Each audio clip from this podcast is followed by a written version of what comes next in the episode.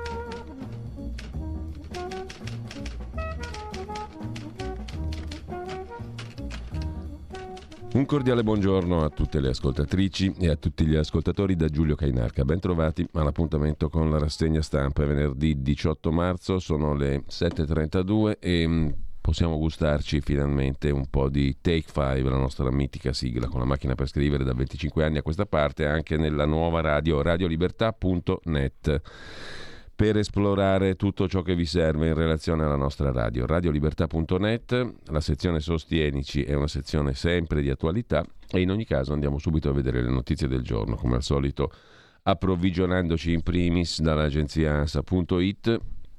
La guerra in Ucraina in apertura, esplosioni nella zona dell'aeroporto di Leopoli, Incendio in un mercato a Kharkiv dopo raid. Prosegue l'offensiva russa in Ucraina. Nelle prime ore del mattino tre forti esplosioni nella zona dell'aeroporto civile di Leopoli, dopo che avevano suonato le sirene. Una densa nuvola di fumo, racconta l'ANSA, è stata vista elevarsi dalla zona. La seconda questione, in primo piano sull'ANSA, invece, le nuove regole per la Covid, mascherine e pass via a maggio, smart working fino al 30 giugno, sintetizza l'ANSA. Approvata la nuova roadmap, gli italiani in questa pandemia sono stati bravissimi, in tanti si sono vaccinati, ha detto Draghi, pronti ad adattarci in base alla curva epidemica, dice il ministro Speranza, via que- quasi tutte le restrizioni, riapre l'economia, poi vedremo i dettagli.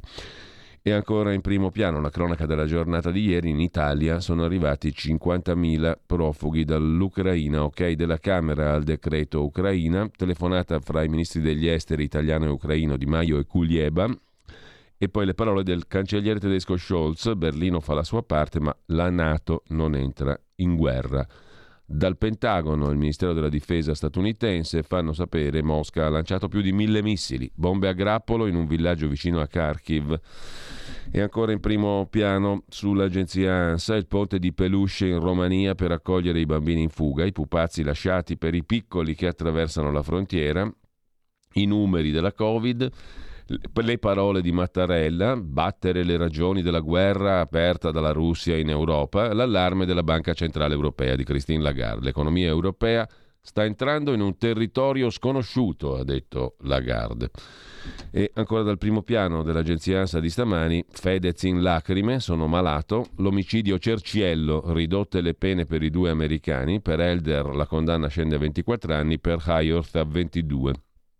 E infine Leopoli, Leopoli che teme anche i bielorussi. Qui non entreranno, spuntano nuove trincee, lezioni di Kalashnikov per i civili. Dalla Corte dei Conti intanto via libera alla cessione di autostrade per l'Italia a Cassa Depositi e Prestiti via libera della Corte dei Conti alla cessione di autostrade per l'Italia al consorzio guidato da Cassa Depositi e Prestiti con i fondi di investimento Blackstone chiedo scusa, e Macquarie. I parenti delle vittime del crollo del Ponte Morandi dicono è la più grande vergogna italiana. I Benetton 9 miliardi e in cambio lo Stato investirà una quantità spropositata di miliardi che non avevano investito i Benetton prima. In sintesi, ma ne parleremo tra l'altro con il responsabile infrastrutture della Lega Edoardo Rixi a partire dalle 9, tra le altre cose, visto che Genova è anche la sua città oltretutto di Rixi. Intanto lasciamo eh, l'agenzia ANSA, come di consueto diamo uno sguardo anche alla DN Kronos, eh, velocemente l'apertura con la foto di Putin che vuole salvare la parata della vittoria, ipotesi ritiro a fine aprile. Di che cosa si tratta? Lo vediamo molto rapidamente. Trovarsi il 9 maggio in piena guerra sarebbe un brutto colpo di immagine per il leader del Cremlino, scrive l'ADN Kronos. 9 maggio. A Mosca è questa la data a cui si comincerebbe a guardare come indicazione per la conclusione dell'operazione militare russa contro l'Ucraina. Quanto apprende ADN Kronos da fonti russe, ci sarebbe la ragionevole speranza che Putin, che ha celebrato l'ottavo anniversario dell'annessione della Crimea, possa avere interesse a far rientrare le truppe entro fine aprile per celebrare sulla Piazza Rossa nel 77 anniversario della vittoria sulla Germania nazista nella Seconda Guerra Mondiale anche la vittoria in Ucraina, celebrando i successi degli eroici militari russi. In ambienti moscoviti cresce l'auspicio di mettere fine al conflitto per quella data. Trovarsi il 9 maggio in piena guerra, e il ragionamento, sarebbe un brutto colpo di immagine per Vladimir Putin, così l'agenzia ADN Kronos in apertura. Secondo titolo per Di Maio, i nostri soldati non devono andare in guerra, ha detto il ministro degli esteri italiano, perciò ci opponiamo alla cosiddetta no-fly zone. Biden ha detto che Putin è un dittatore omicida ed è il secondo attacco di Biden al presidente russo in meno di 24 ore dopo che gli ha dato del criminale di guerra Biden a Putin. Zelensky parlerà in video alle Camere il 22 di marzo il Parlamento italiano ascolterà Zelensky, il presidente dell'Ucraina, in video alle Camere a Montecitorio eh, il 22 marzo alle ore 11 apprende ADN Kronos da ambienti parlamentari, scrive la stessa agenzia di stampa, e poi almeno 130 i superstiti del teatro Mariupol eh, del teatro a Mariupol, il rifugio antiaereo dell'edificio è riuscito a resistere al bombardamento di ieri. Non si conosce il numero delle vittime. E poi Covid Italia e Draghi in Consiglio dei Ministri, misure importanti, via quasi tutte le restrizioni, dice il Presidente del Consiglio italiano. Prima di andare ai quotidiani di oggi, a proposito di restrizioni, mm, un pezzettino della diretta a caldo fatta da Claudio Borghi Aquilini proprio sul tema del decreto riaperture. Ve lo potete guardare sulla pagina Facebook di Claudio Borghi Aquilini, è un pezzone da un'ora e dieci minuti. Sentiamo l'esordio perlomeno.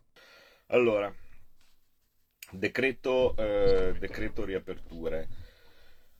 Uh, io non, non, sono ovviamente contento, cioè per me l'unica cosa logica era mm, eliminare tutto eh, il, il, primo aprile. Eh, dall'altra parte ovviamente c'era Speranza che cercava di tenere tutto fino a sempre, fino, fino, a, fin, fino a, sempre per, per, per mesi.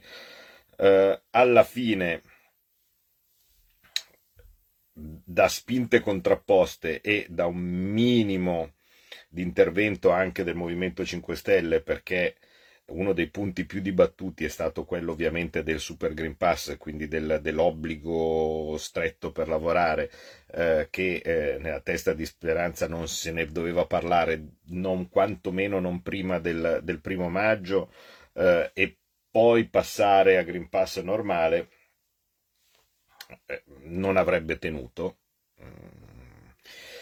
Anche da quello che avevo sentito in Parlamento troppi 5 Stelle si sarebbero, si sarebbero ribellati eh, e quindi eh, in una maniera o nell'altra, eh, in una maniera nell'altra eh, quello è stato uno dei punti principali. Comunque, ricapitolando, perché ci sono due cose che, che non, non, non, avevo anch'io capito bene, eh, ma eh, al lato pratico, andando a guardare bene il testo, eh, che è pieno di rimandi come al solito da, da altri articoli e così via, quindi deve, deve essere capito e soprattutto bisogna capire se è quello giusto definitivo, perché fino a che non va in gazzetta ufficiale è, tutta, è tutto fumo. Eh... Insomma, la questione è complessa, poi vedremo di sintetizzare se ci riusciamo.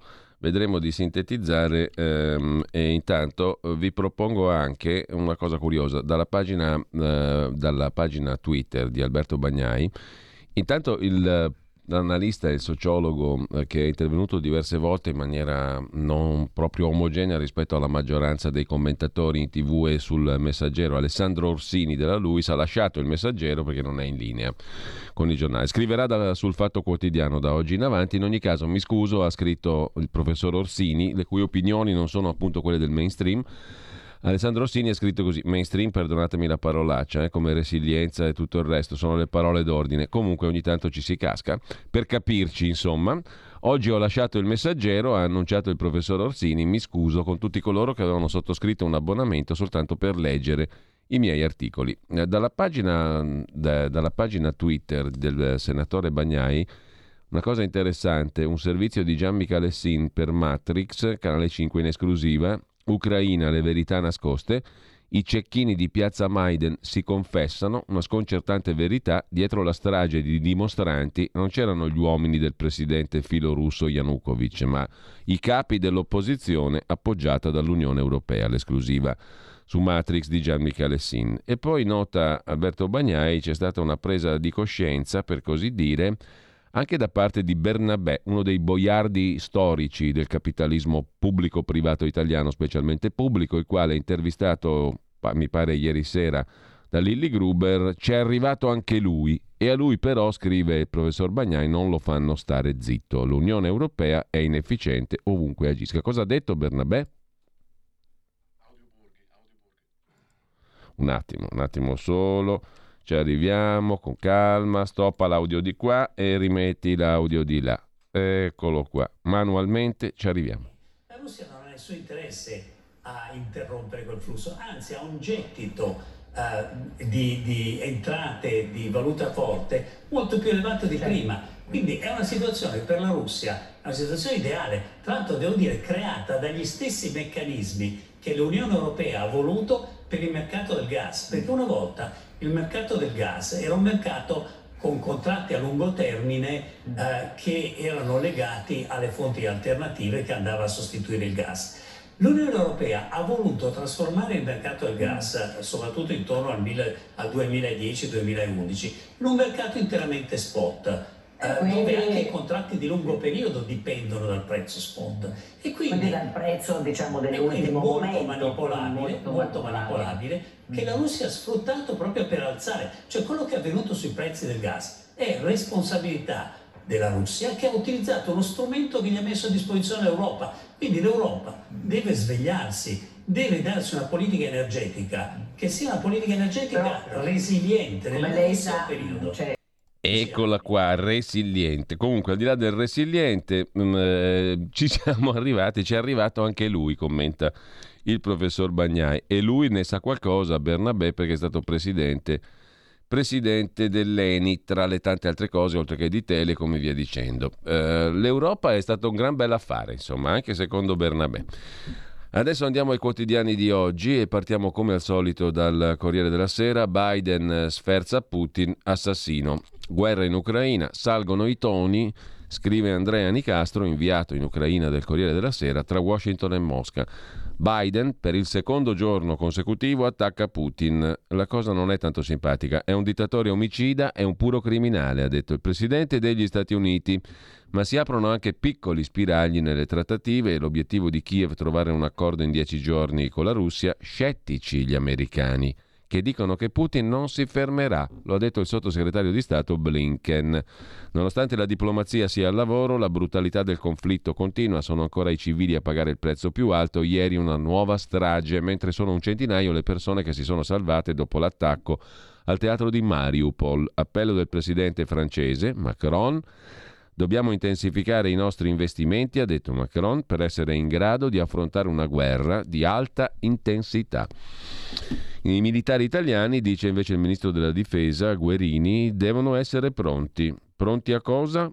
Così è il contesto, ha detto il ministro Guerini. Dal primo maggio intanto via il Green Pass, emergenza finita, il decreto che elimina le restrizioni, però lo vediamo, lo vediamo dopo. Uh, Massimo Gramellini si occupa di Albano che ha rinnegato Putin e con ciò voltiamo pagina, andiamo a vedere le pagine interne del Corriere della Sera. Pagina 3 c'è un'intervista al sindaco, simbolo del paese, l'Ucraina che resta in piedi, Boris Filatov, 50 anni, giornalista, avvocato, uomo d'affari, sindaco di Dnipro, un Atlante furioso, lo racconta Andrea Nicastro per il Corriere della Sera. Il sindaco di Dnipro è schiacciato dal peso di una guerra da combattere con migliaia di sfollati da assistere. Va avanti e indietro, fuma, risponde al telefono Boris Albertovich Filatov, assieme al sindaco di Leopoli, è il fulcro dello sforzo ucraino per tenere in piedi il paese, far funzionare le ferrovie, far arrivare rifornimenti al fronte a milioni di ucraini dalle retrovie. Eppure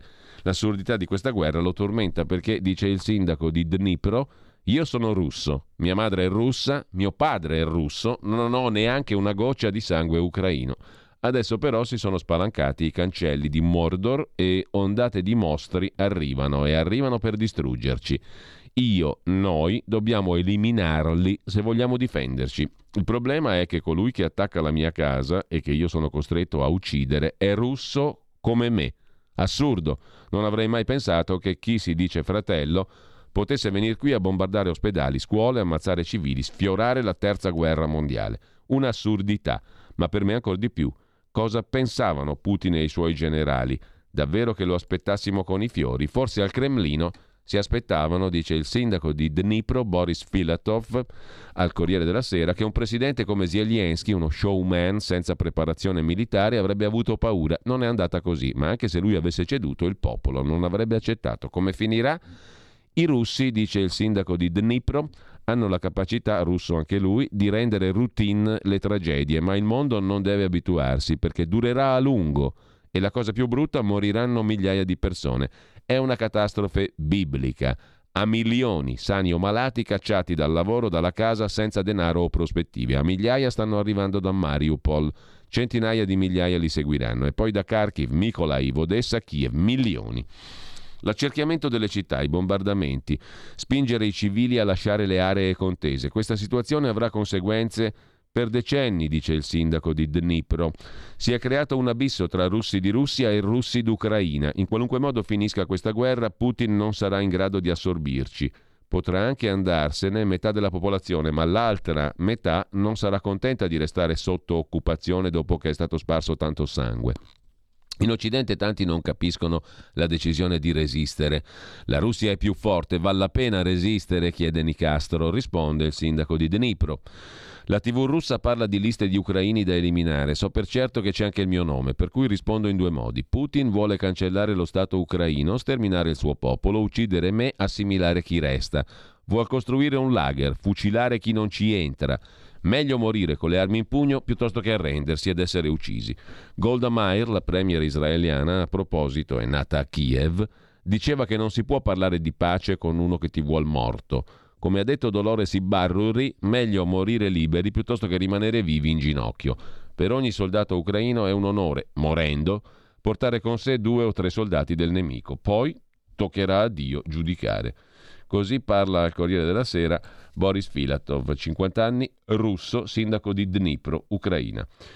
Dal Corriere della Sera passiamo eh, dalla terza pagina, eh, andiamo velocemente, stamattina non abbiamo potuto scaricarle le pagine, lo dobbiamo sfogliare, ma anche questo ci può essere utile.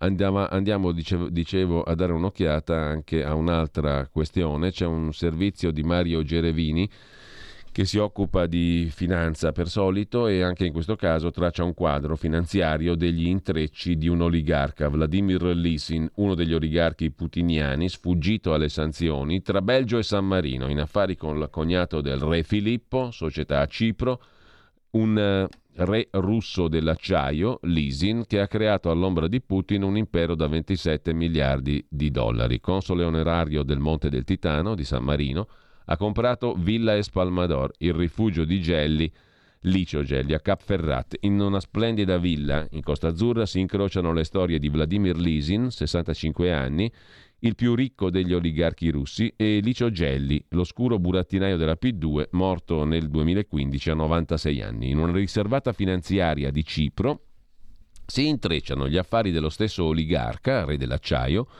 con quelli di un vero principe, Lorenz Otto Karl Habsburg Lothringen, 66 anni, membro della famiglia reale belga, cognato del re Filippo.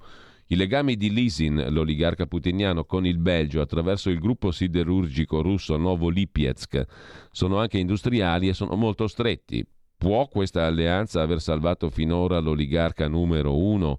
27 miliardi di dollari secondo Forbes dalla lista nera europea degli amici di Putin? E sempre dal Corriere della Sera vi segnalo anche, andiamo alla pagina di politica interna, le due pagine curate da Monica Guerzoni sulle novità dopo due anni di battaglia contro il coronavirus, le novità di ieri. Eh, il governo ha detto stop al Green Pass da maggio, l'Italia torna alla normalità, il paese, ha detto Draghi, può riaprire in sicurezza con i vaccini evitati 80.000 morti nel 2020 e 21. Mm, riaprire l'Italia il più presto possibile. Il presidente Draghi ha convocato i giornalisti per segnare il passaggio alla normalità. Il Green Pass è stato un grande successo, ha detto Draghi. Il primo maggio si volta pagina. Il Green Pass non sarà più richiesto neanche al chiuso dal primo di maggio. Il Consiglio dei Ministri ha approvato un provvedimento importante, si eliminano quasi tutte le restrizioni che hanno limitato i nostri comportamenti. Ha detto Draghi, il 31 marzo finisce lo stato d'emergenza, vanno in archivio le zone a colori, gli italiani tornano alla socialità piena, finisce la didattica a distanza, riparte l'economia, annunzia Draghi. Prima di parlare del conflitto e delle conseguenze sull'economia italiana, Draghi ha voluto mettere il sigillo su una prova storica per l'Italia, ringraziando gli italiani per l'altruismo e la pazienza dimostrata in questi anni, sfatando in diretta TV l'antico pregiudizio su un popolo con scarso senso civico, eccetera, eccetera. Mentre la struttura costruita per contenere il Covid non sarà smantellata del tutto, il Comitato Tecnico Scientifico, perché Un'altra pandemia potrebbe rivelarsi importante anche tra qualche tempo, ha detto Draghi. La filosofia è un passo alla volta. Il 31 marzo lo stato d'emergenza finisce e se i contagi dovessero tornare a crescere si correrà ai ripari con le strutture esistenti. L'ordinarietà delle vaccinazioni sarà svolta dal Ministero della Salute e dalle regioni, rapporto perfetto con i governatori, eccetera, eccetera. Eh, vediamo un po' i contenuti. Per quanto concerne i contenuti di dettaglio, della mh, decisione presa dal governo, eh, i contenuti del decreto insomma riapertura o quel che l'è,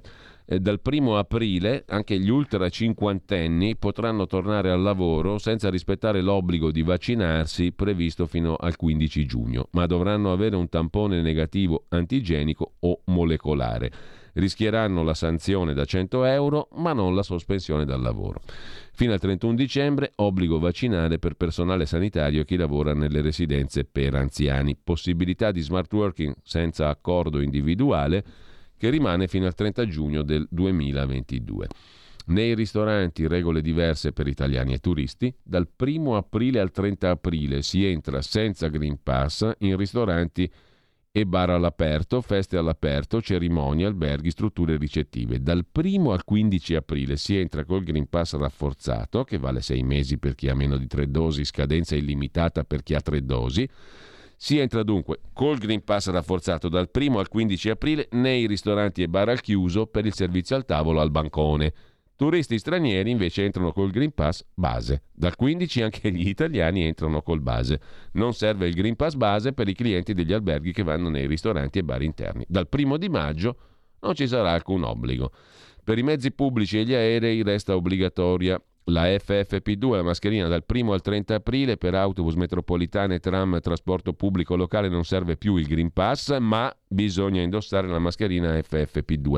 Dal primo di maggio non ci saranno più obblighi. Dal primo al 30 aprile per prendere treni aerei e navi bisogna mostrare almeno il Green Pass base con mascherina FFP2 dal primo di maggio non ci saranno più obblighi. Così in estrema, estremerrima sintesi, acquisti e sport, accesso libero ai negozi, in piscina col certificato. Dal 1 al 30 aprile niente Green Pass per negozi, parrucchieri, barbieri, estetisti, uffici pubblici, banche, sport all'aperto anche nei circoli, centri termali, sagre, fiere, centri educativi per l'infanzia.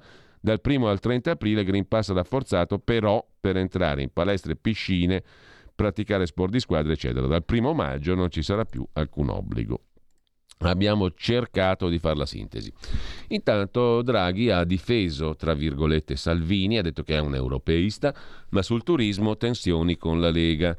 Lui è diverso, ha detto Draghi di Salvini, rispetto ad Abascal e Le Pen. Sono incuriosito però da come il ministro Garavaglia abbia quantificato i 500 milioni di danni al turismo, ha detto Draghi, facendo ironia sul ministro leghista al turismo. Eh, poco prima il clima era stato un po' meno sereno, con sospensione del Consiglio dei Ministri per un quarto d'ora. Il ministro Garavaglia aveva annunciato scriverò a Speranza, gli chiederò di coprire col budget del Ministero della Salute gli emendamenti al decreto destinati agli indennizi per la categoria dei ristoratori danneggiati, perché in prima formulazione il decreto riaperture prevedeva Super Green Pass fino a tutto il mese di aprile il che aveva suscitato le ire del ministro leghista. Qualcuno si è dimenticato, ha detto Garavaglia, che Pasqua è il 17 aprile e poi c'è la festività del 25 aprile. Poi la schiarita, dal 1 aprile gli stranieri dovranno esibire il Green Pass base, non più quello rafforzato per consumare nei ristoranti al chiuso, mentre gli italiani dovranno ancora farlo. Ma comunque,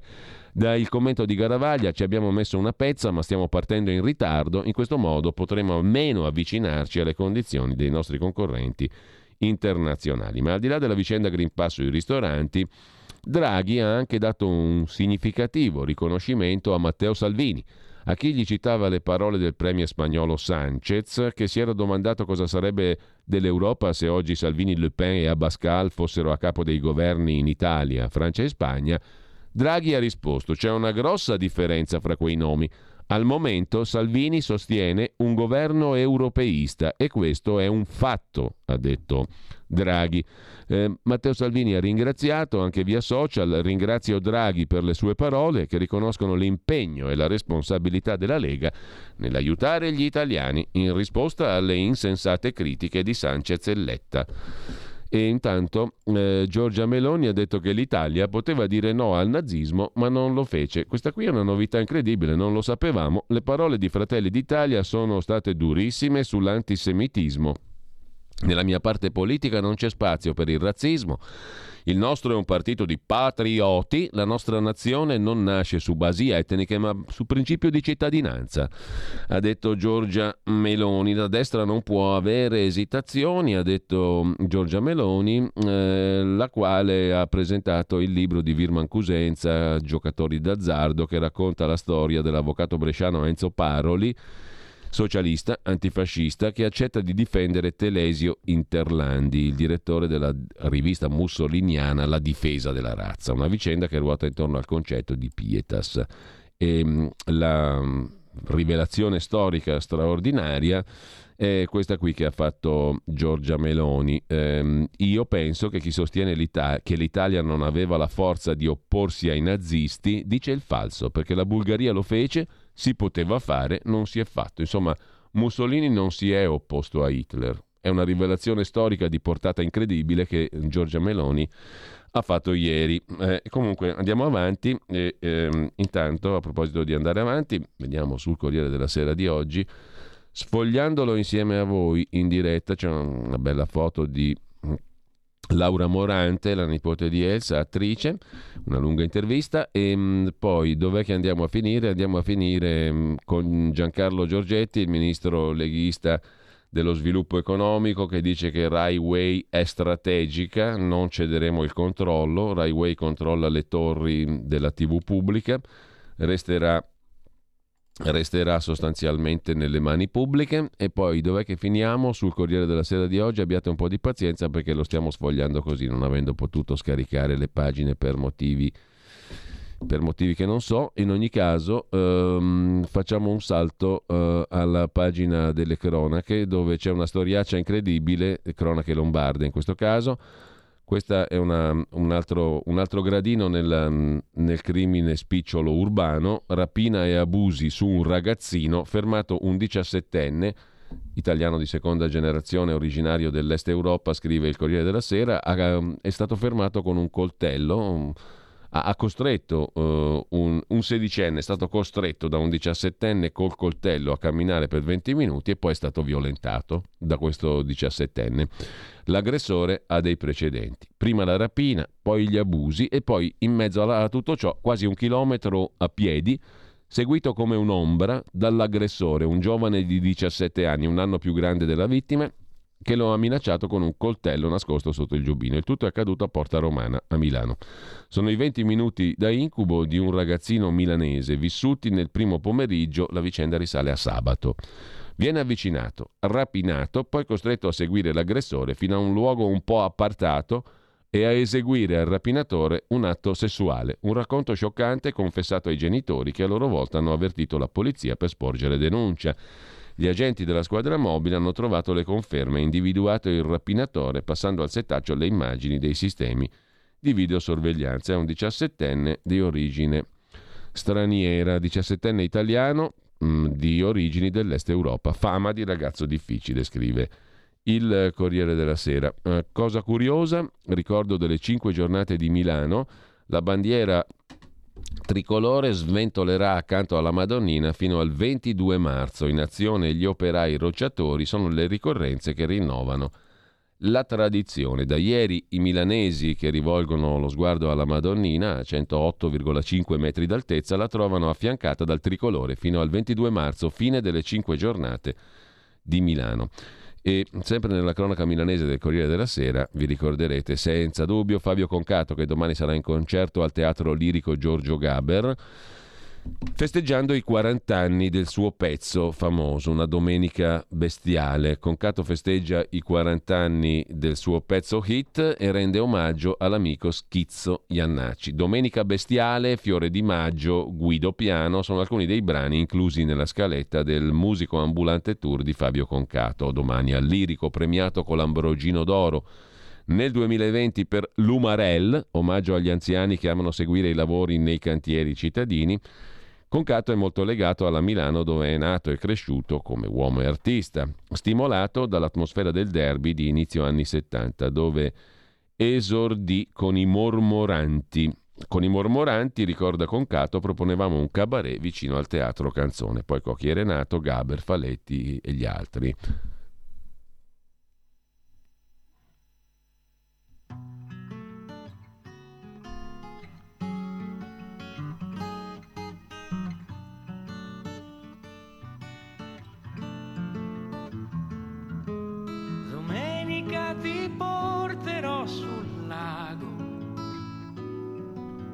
'Vedrai sarà più dolce dirci ti amo.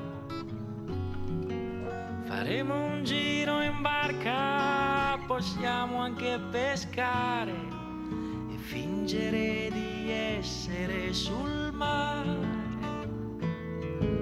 Sapessi amore mio come mi piace partire quando Milano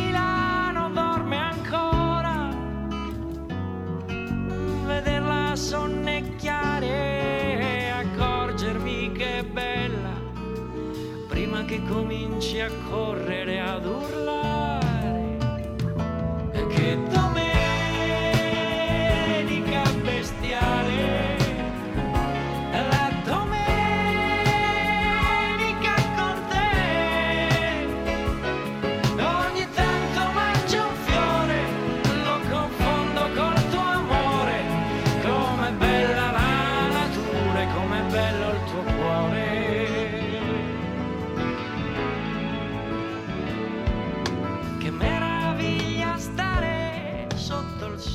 1982, esattamente 40 anni, Concato festeggia i 40 anni di questo pezzo che tutti ricordano. Qualche anno fa aveva suscitato qualche polemica anche quest'altro pezzo, How Are You My Baby, forse lo ricorderete anche questo.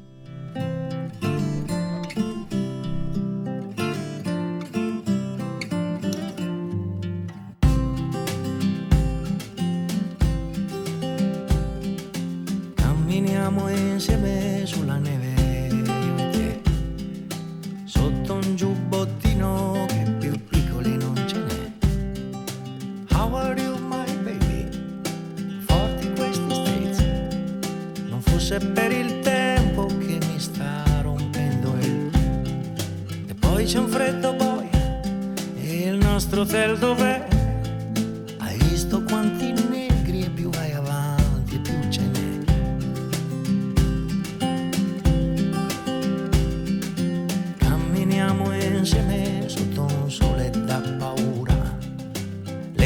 ciabattine non le metto un'unghia scura.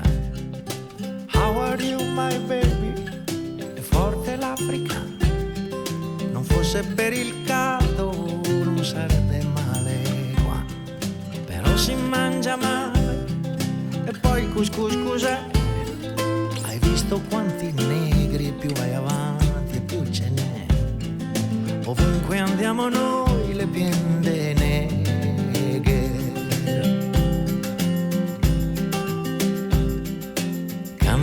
Camminiamo insieme nella nebbia e te. Stavo già cascando nel Tamigi e tu con me. How are you my baby? E London is ok. Non fosse per la pioggia sai. E si concludeva così proprio alla fine. Milan è un gran Milan in mezzo a tutta questa gente con il cœur in man, però sono tanti i negri. Sono qui davanti a noi, ci menano di brutto, siamo neri come voi, ovunque andiamo noi le piende neger, speriamo che non si arrabbiano mai i neger. La qualcosa aveva generato qualche polemicuzza, ma intanto ehm, lasciamo il Corriere della Sera, ci abbiamo perso sopra anche del, ehm, del gran tempo e mh, salutando Fabio Concato, comunque un grande artista, milanese, andiamo a vedere le altre prime pagine di oggi e non solo le prime pagine. Da Repubblica l'apertura con eh, la foto del giorno, quella di un carro armato russo, anzi i resti di un carro russo distrutto dalle forze ucraine ai bordi di una strada nella città di Kharkiv. Stallo di sangue è il titolo di Repubblica in prima pagina. Lasciata la prima pagina di Repubblica, oggi siamo in giornata di sfoglio perché, ripeto, non abbiamo potuto scaricare le pagine. Comunque, sfogliando, sfogliando, arriviamo a pagina 17, dove si parla di taglio alle bollette per tutti. Il governo vuole fissare un tetto. Oggi il decreto per il taglio delle bollette energetiche si studia il modello francese che ha messo i rincari a carico delle aziende. Taglio delle bollette per tutte le famiglie l'ipotesi sul tavolo del governo. Il Consiglio dei Ministri stasera produrrà il nuovo decreto per contrastare i rincari dell'energia, dei carburanti e le carenze di materie prime. Un intervento per porre un tetto al prezzo che le aziende possono praticare nella vendita ai privati di luce e gas. Lo ha fatto anche il governo francese, mettendo a carico delle aziende e non dei clienti i continui rincari energetici. La misura è allo studio da giorni ed è ancora al vaglio. La prudenza è alta, non si esclude la scelta di altri strumenti per calmierare le bollette. Oggi il decreto, staremo a vedere.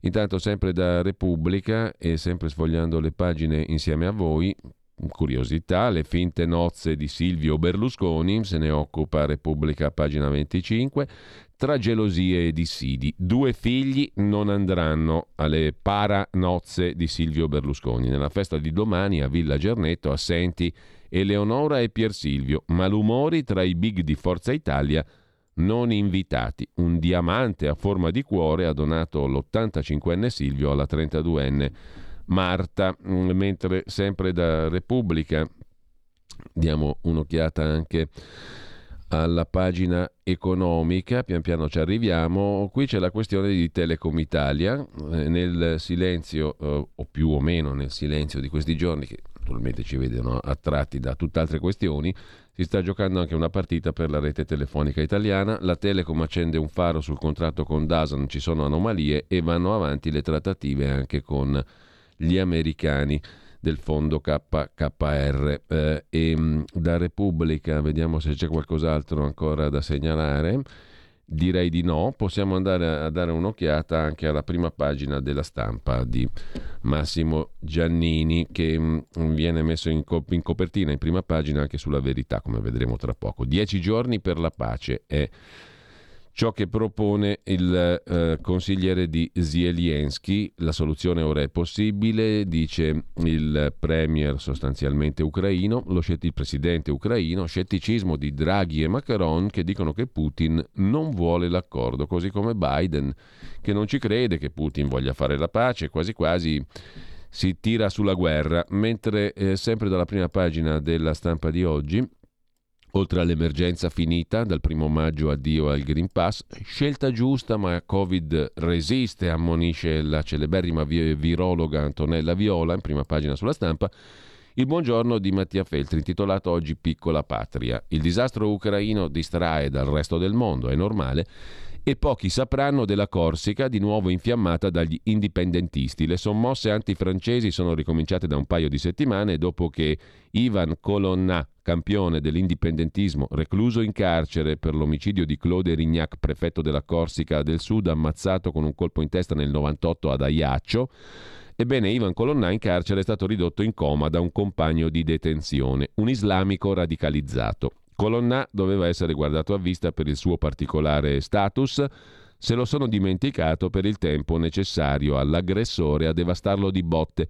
Le proteste hanno portato all'incendio del palazzo di giustizia di Ajaccio, a prefetture bersagliate di Molotov, a scontri di piazza, centinaia di feriti. So poco dell'indipendentismo corso, scrive Mattia Feltri, ma sono un fan del generale Pasquale Paoli, maestro di Napoleone da cui fu poi tradito, che conquistò l'indipendenza all'isola nel 1755 e 40 anni prima della rivoluzione francese la dotò di una Costituzione che dichiarava gli uomini liberi, uguali, titolari del diritto alla felicità, estendendo il suffragio alle donne due secoli prima dell'Italia.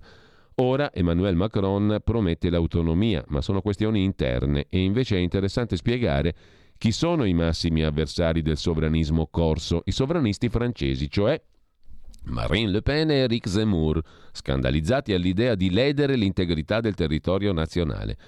Questo è il succo dei sovranisti e la morale della favola di Mattia Feltri, che gli preme soltanto il sovranismo loro e detestano quello altrui.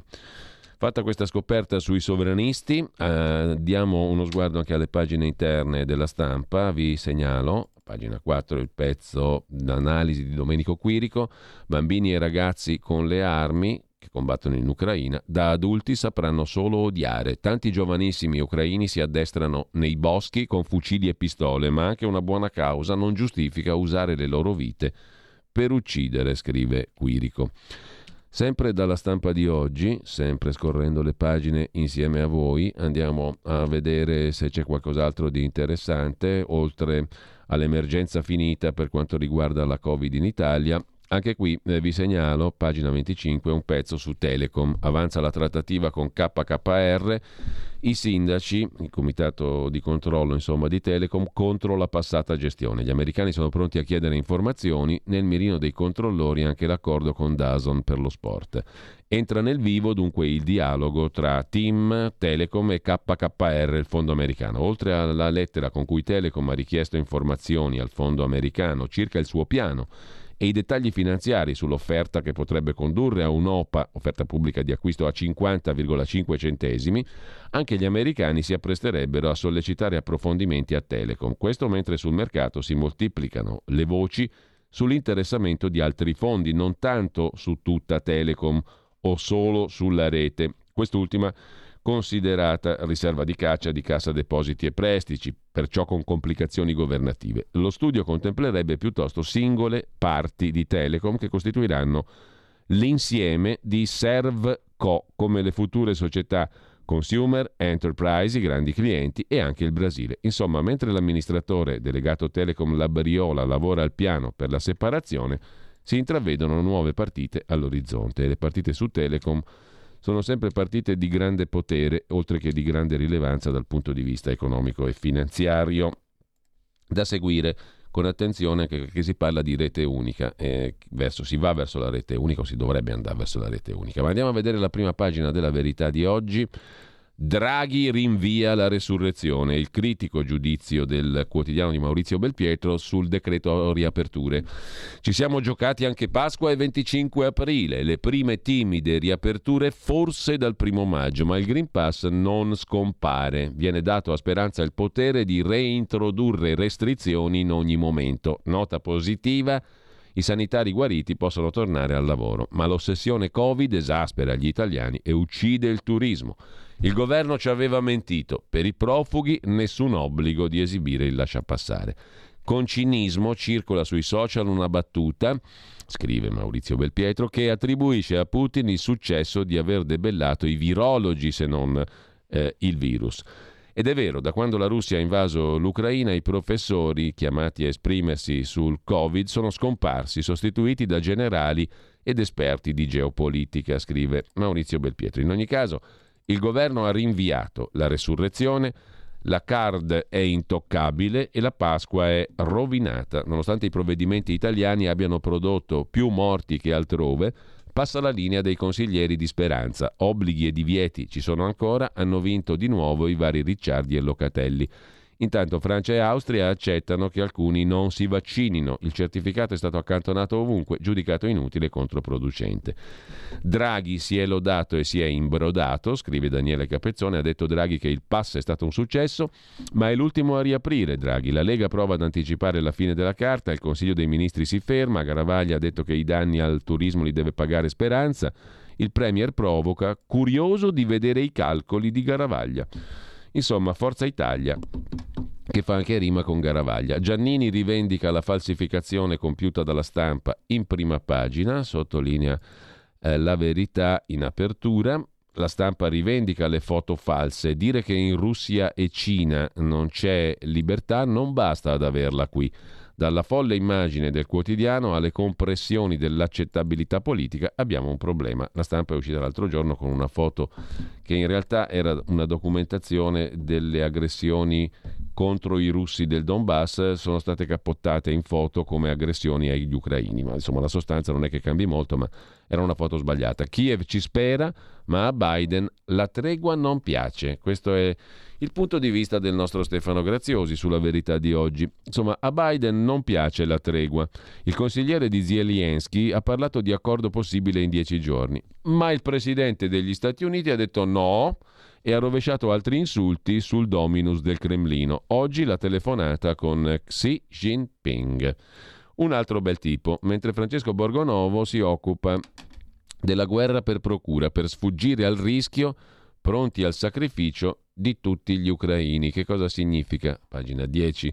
Fragili, smidollati hanno subappaltato la lotta alla paura. I progressisti parteggiano per l'Ucraina non per giustizia, ma perché temono lo scontro fatale con il cattivone del Cremlino, cioè con Putin naturalmente. In primo piano anche l'intervista di Laris Geiser al generale Carlo Jean, Putin resta impantanato, la Germania è più forte, noi, c'è Di Maio, puntini di sospensione. E ancora in prima pagina mh, mm, sulla verità il pezzo di Marcello Veneziani, meschini pigmei abbattono aquile come balbo, la cancellazione della storia ha assunto la piega più infame, scrive.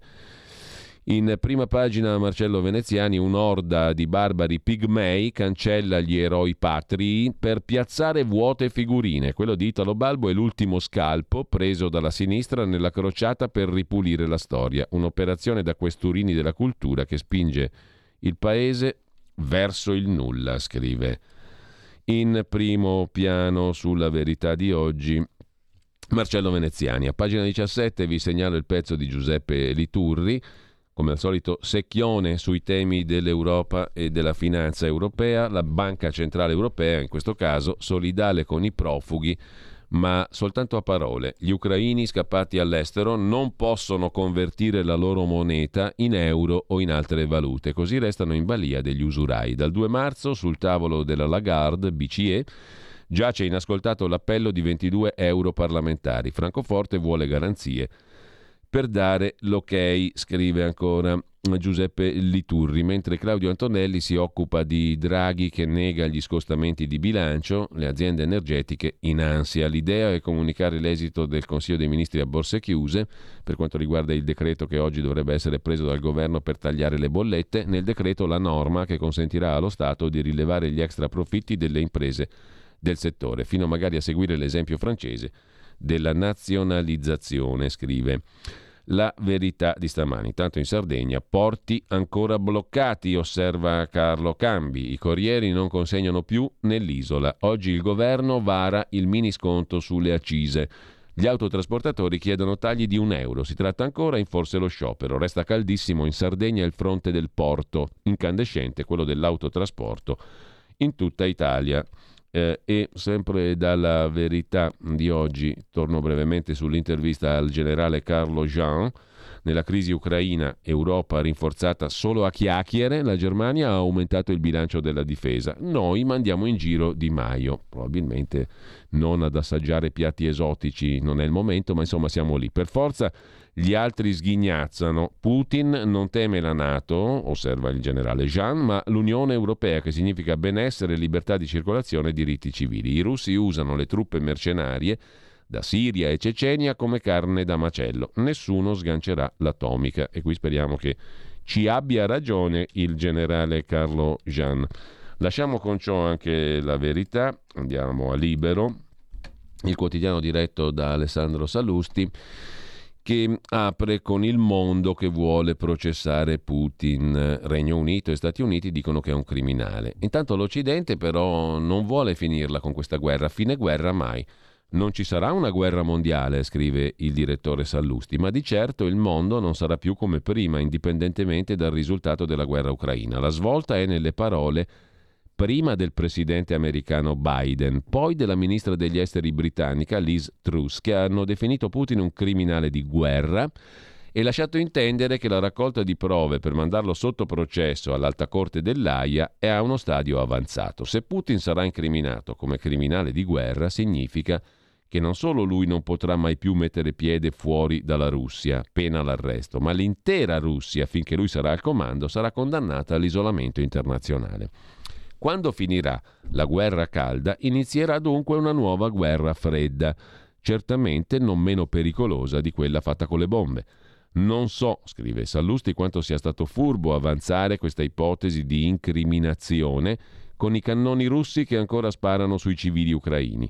Non sappiamo se questa minaccia porterà Putin a più miti consigli o se deciderà di portare la sua follia ancora oltre. Certo, i suoi crimini sono sotto gli occhi del mondo, non c'è giustificazione che regga.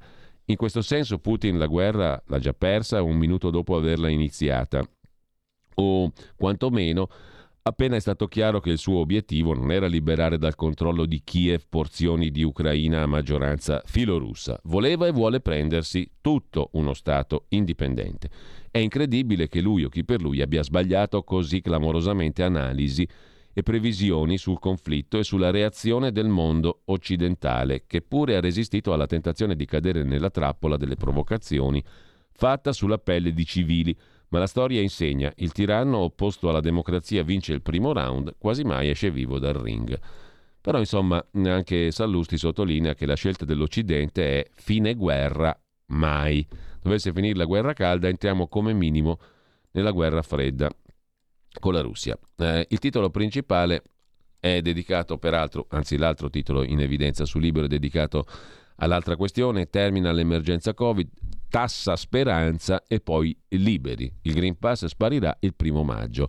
La Lega chiede di anticipare a Pasqua, ma la sinistra si impunta. Dal primo aprile stop agli obblighi per gli ultracinquantenni. La Lega vota sì e dopo si scatena denunciamo il ministro. Draghi ha anche parlato di razionamenti possibili, ha detto il presidente del Consiglio italiano. Lo scostamento di bilancio non si può fare, ma i razionamenti sì. Se le cose peggiorano, preparatevi, ha detto Draghi.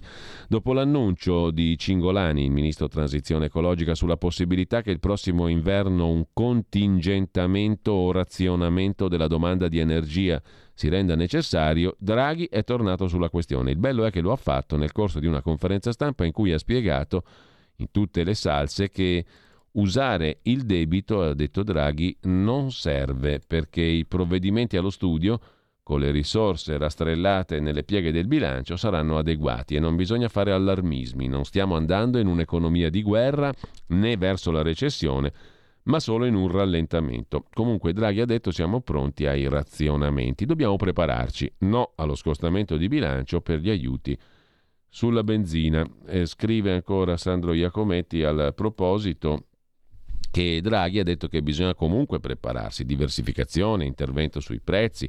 Se le cose poi peggioreranno dovremo cominciare a entrare in una logica di razionamento. La pratica che non riguarderà solo l'energia, ma anche il cibo. La mancanza di materie prime alimentari, ha detto Draghi, va affrontata esattamente come stiamo facendo con le deficienze sull'approvvigionamento di gas. Sappiamo che la sparizione dal mercato dei grani dell'Ucraina e della Russia insieme crea mancanze serie. Bisogna andare ad approvvigionarsi da altre parti del mondo, questo crea disagi. Non siamo ancora riusciti a vederlo con certezza. Insomma, c'è il rischio che da un momento all'altro manchino la pasta e il pane, scrive Sandro Iacometti su Libero. Lasciamo la prima pagina di eh, Libero e andiamo a vedere adesso molto velocemente anche l'articolo di Elisa Calessi sulla Lega che denuncia Speranza, lite sul Green Pass tra ministri, Draghi frena la Lega. Il ministro Garavaglia, leghista, attacca, parla di danni da 500 milioni al turismo, li risarcisca il ministro Speranza, ha detto Garavaglia. Mentre Draghi replica, sono curioso di sapere come Garavaglia ha quantificato le perdite. La Lega dice che il Consiglio dei Ministri è andato bene. Se tutte le questioni fossero decidere se la cessazione del Green Pass va al 15 o al 30 aprile, le riunioni sono, sarebbero pacifiche. Sono curioso, ha detto Draghi, di sapere come il ministro Garavaglia quantifichi le perdite.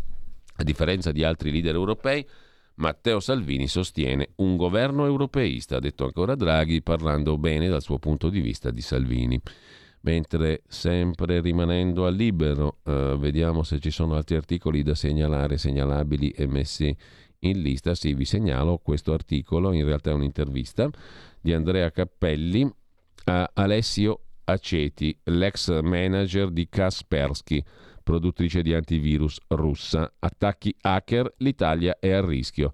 Serve un investimento in cyber security per difendere i nostri sistemi informatici. I sabotaggi possono bloccare le ferrovie e lasciare intere regioni senza energia elettrica e interrompere, per esempio, i servizi televisivi. Se il governo russo utilizzasse Kaspersky, l'antivirus per effettuare attacchi hacker, sarebbe una follia.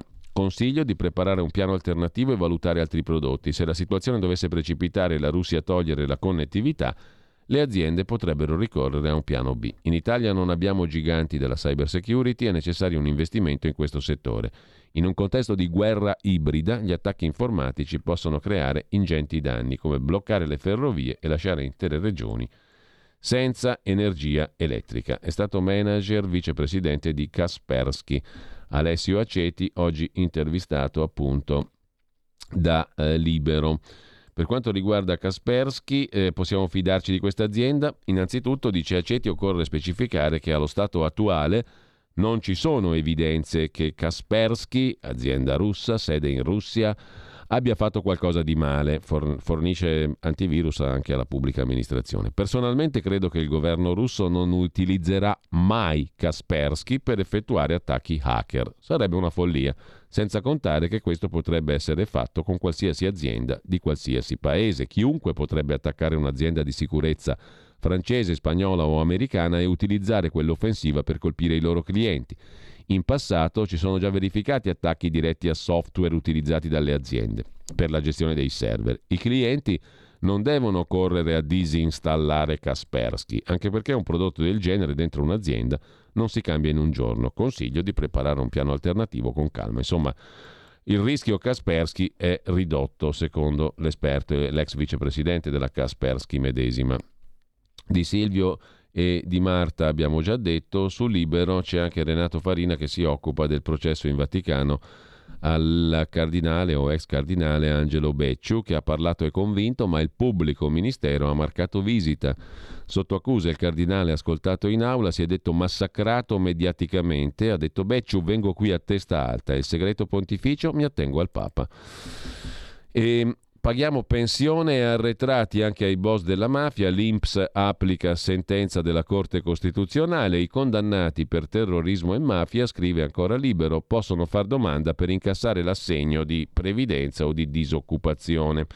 I soggetti devono trovarsi in una situazione di detenzione alternativa al carcere. La cosa non piacerà a parecchi ma um, succede che mafiosi e terroristi possono fare domanda per riavere la pensione e anche gli arretrati. Scrive Libero uh, in evidenza in pagina di cronaca. C'è ancora qualcos'altro che possiamo trarre utilmente da Libero? Direi di no. E perciò andiamo in pausa e poi vediamo anche gli altri quotidiani di oggi. A tra pochissimo.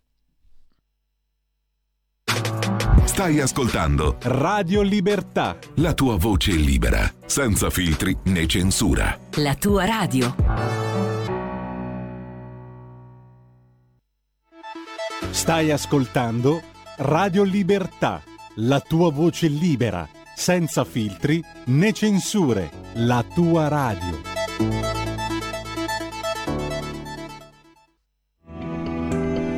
Il meteo.it presenta le previsioni del giorno. Circolazione depressionaria sull'Italia con cieli diffusamente nuvolosi e con precipitazioni in arrivo soprattutto su parte del centro e al sud. Calo termico di giorno. Nella prima parte della giornata molto nuvoloso coperto da nord a sud con poche schiarite possibili quasi esclusivamente sul Triveneto orientale. Ancora abbastanza scarse tuttavia le piogge possibili sul Piemonte occidentale e sul basso versante tirrenico. Nel pomeriggio invece peggioramento su Medio Adriatico, al sud e arco alpino, con precipitazioni via via più diffuse, situazione pressoché inalterata invece altrove. Le previsioni di ilmeteo.it tornano più tardi. Una buona giornata da Stefano Ghetti. Avete ascoltato le previsioni del giorno.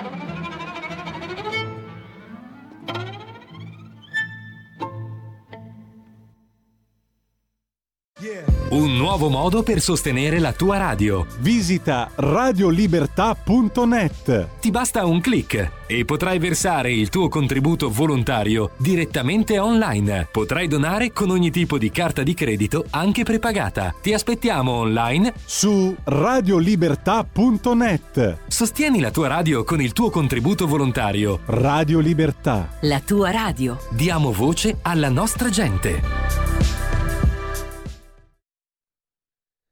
E allora rieccoci qua, abbiamo ascoltato un brano celeberrimo, Il volo del calabrone di Nikolai Rimsky-Korsakov, qui interpretato al violino da un immenso Isaac Stern. Rimsky-Korsakov, compositore russo, nasce oggi il 18 marzo del 1844 a Tikhvin, San Pietroburgo e questo non significa essere filorussi, non significa essere filo Putin, non significa amare le bombe sulla testa degli ucraini, non significa assolutamente nulla, significa che la musica è bella, punto e basta. Mi sembra superfluo fare certe precisazioni, ma siamo in un'epoca talmente idiota per moltissimi versi che certe precisazioni a volte scappa di farle. Hm? Perdonatemi, eh, per carità, perdonatemi. Intanto, che cosa succede nella meravigliosa Radio Libertà oggi? Alle 9.30 con voi la bomba umana, Francesco Borgonovo, con Daniele Dell'Orco, giornalista appena tornato dal Donbass, e Enrico Verga, analista economico. Si parlerà delle conseguenze anche economiche della guerra. Non perdetevi poi oltre la pagina di Pierluigi Pellegrin, una conversazione che promette di essere assai interessante con il filosofo Corrado Ocone, saggista, che ha scritto su Libero un ritratto di Ivan Alexandrovich Ilin, il filosofo a quanto pare preferito di Vladimir Putin, filosofo che visse tra l'8 e il 900, morì nel 1954. Tardo idealista, antisovietico ma apprezzato da Lenin, espulso nel 22 con altri 160 intellettuali, antiliberale, anti-americano, ammiratore prima di Mussolini, poi di Hitler. Ilin era un fautore di una prospettiva spiritualista che dava ai totalitarismi una giustificazione metafisica e morale. Corrado Ocone, filosofo liberale,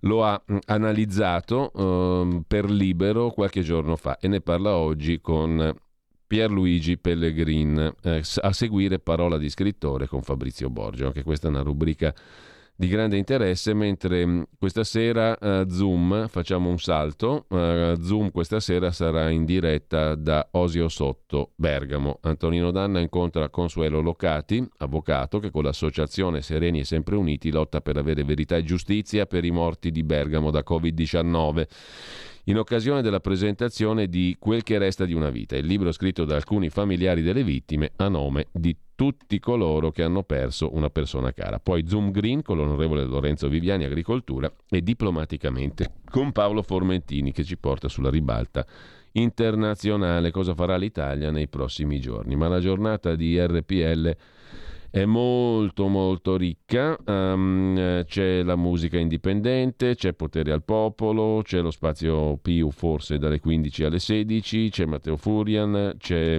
360 km all'ora, c'è Zoom, c'è Lingue e Dialetti a chiudere la giornata e naturalmente come tutti i venerdì c'è il talk Stai Karma di Malika Zambelli che ho fatto attendere al telefono. Buongiorno Malika. Buongiorno Giulio. Allora, buongiorno a tutti. Di che ci parli oggi dalle 12 alle 13 nel tuo Stai Karma?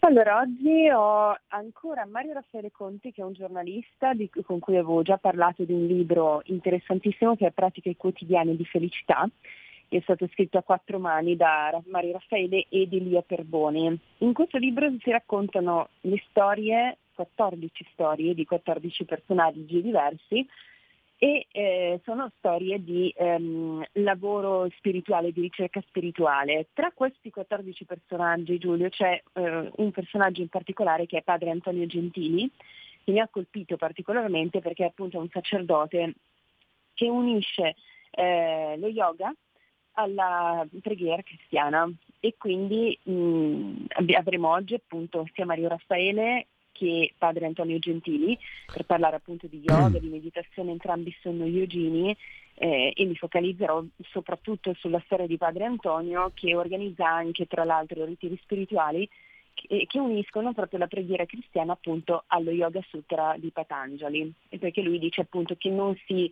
eh, non sono così distanti tra loro, cioè la preghiera cristiana è, è qualcosa che parte è un, mm. un, messaggio, possiamo dire, che parte dall'alto, mentre la filosofia di Patanjali propone di per sé un cammino di autorealizzazione che parte dal basso, quindi possono essere integrati per eh, creare diciamo, un percorso spirituale eh, mm. più completo. Bene.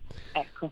Grazie Malika, grazie mille. Oggi su Radio Padania Libera eh, ti possiamo ascoltare a partire dalle 12 alle 13, perché prima mi è scappato RPL, ma d'altronde sono 25 anni, ci chiamiamo prima esatto. in un esatto. modo, poi in un altro, adesso apriamo la terza fase della nostra radio, per cui Radio Padania Libera, RPL, Radio Libertà è tutto un unicum, un continuum, un eh. percorso tra yoga e certo. cristianesimo tra yoga e cristianesimo, esatto, perché tutto si unisce per In dare luogo poi un, all'ultimo, all'ultimo, risultato che esatto. è Radio Libertà. Tutti i salmi finiscono in Radio Libertà. Grazie.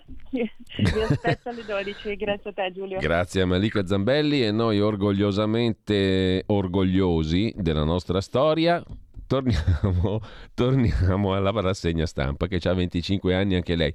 Take 5, fai, fai, un po' il DJ, Federico, che è anche il tuo mestiere, la tua passione, eccetera, eccetera. Ripeschiamo una bellissima versione di Take 5 senza la macchina per scrivere sotto, ma proprio pura, purissima, in purezza. Ti do il compito di trovarne una bella bella, prendiamoci anche un paio di minuti, quando ce l'hai me la mandi a tradimento. Irrompi nella rassegna stampa con la musica, fai una DJata diciamo così. Mm, intanto andiamo a vedere il tempo, il tempo di Roma. Poveri ma liberi, Belli no, ma liberi forse sì. Dal primo di aprile, scherzo da, scherzo da pesce d'aprile? Boh, chi lo sa. Dal primo di aprile via le restrizioni ma non la crisi. Addio a quarantene e DAD. Poi a maggio basta mascherine e Green Pass al chiuso, ma il governo non va oltre un mini ribasso delle accise.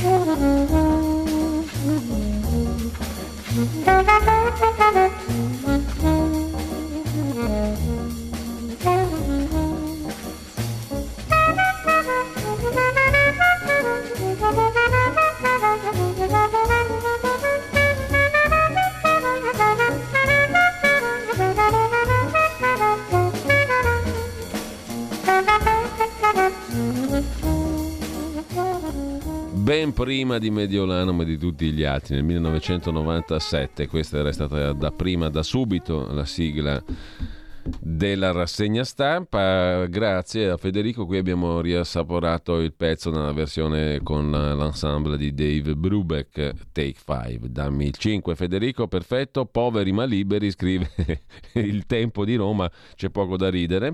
Il governo non va oltre un mini ribasso delle accise, il taglio delle bollette solo spiccioli e sulle accuse di Cingolani sui rincari truffa della benzina la procura apre non una, signori, non una sola, ma ben due inchieste perché come avrebbe detto Totò, esageriamo, non facciamo vedere che siamo tirati, che siamo provinciali, non una, ben due inchieste, capito? Con la fine dell'emergenza Covid anche il CTS è pronto a sciogliersi, mm, eh, pace ancora lontana per quanto riguarda invece l'Ucraina, sintetizza il tempo in prima pagina e alla Camera fuggi fuggi per non votare le armi all'Ucraina. Il decreto passa ma con tante assenze. Mm, e lasciamo anche la prima pagina del quotidiano romano, il tempo per andare al mattino di Napoli. Qui c'è una cosa curiosa in prima pagina che riguarda un, un prodotto tipico locale, la camorra, che si dà al cinema. Film con i fondi del Ministero. Riciclaggio, arrestato un produttore romano. Eh, non sapeva di essere intercettato quando ad alta voce spiegava in questo modo la sua capacità di far soldi con maneggi fiscali. Il cinema giustifica, nel senso che è uno strumento che giustifica, perché un film può costare 200.000 euro, ma può costare anche 50 milioni.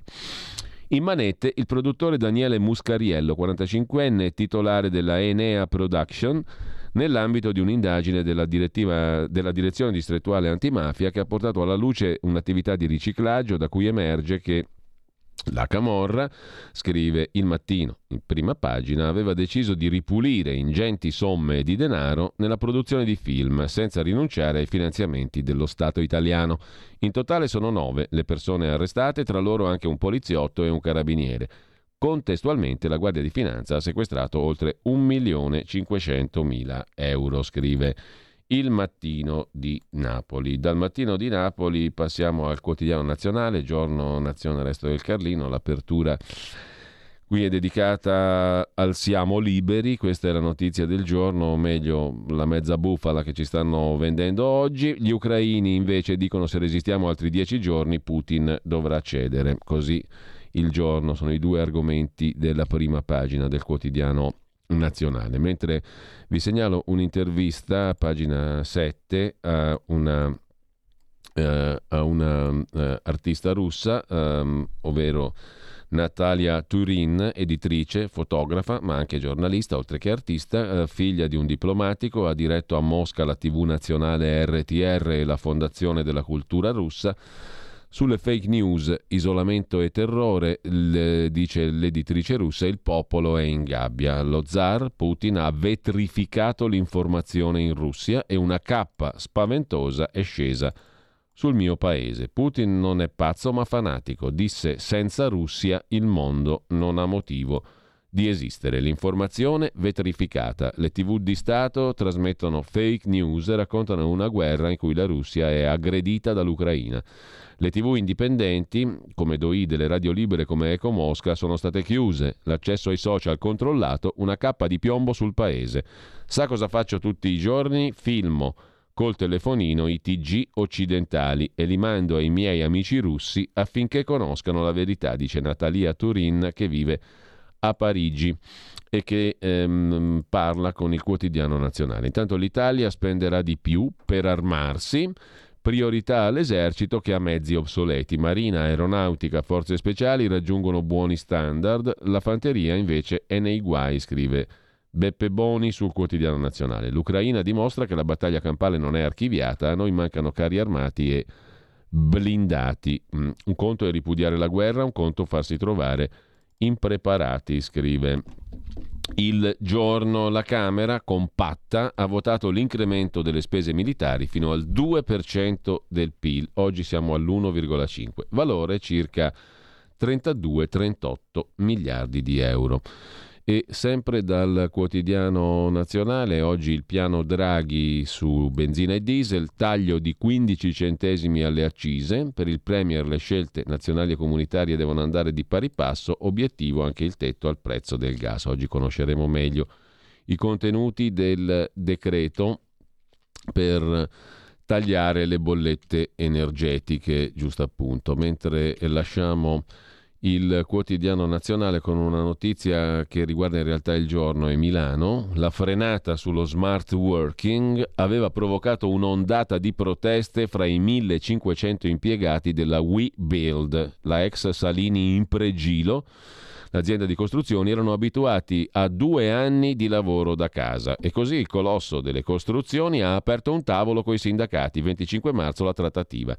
Giganti come Allianz e Generali, le assicurazioni, hanno invece già siglato un accordo che prevede, terminata l'emergenza, un 50% di ore di lavoro in smart working. Insomma, ai dipendenti delle grosse imprese lo smart working è piaciuto molto e vogliono andare avanti così, scrive il quotidiano Il Giorno, che lasciamo per andare alla prima pagina del giornale il giornale apre con il Liberi Tutti alla faccia dei Novax e poi il Vietnam russo. I caduti sono 7.000, ma a Kiev sono finiti pane e acqua.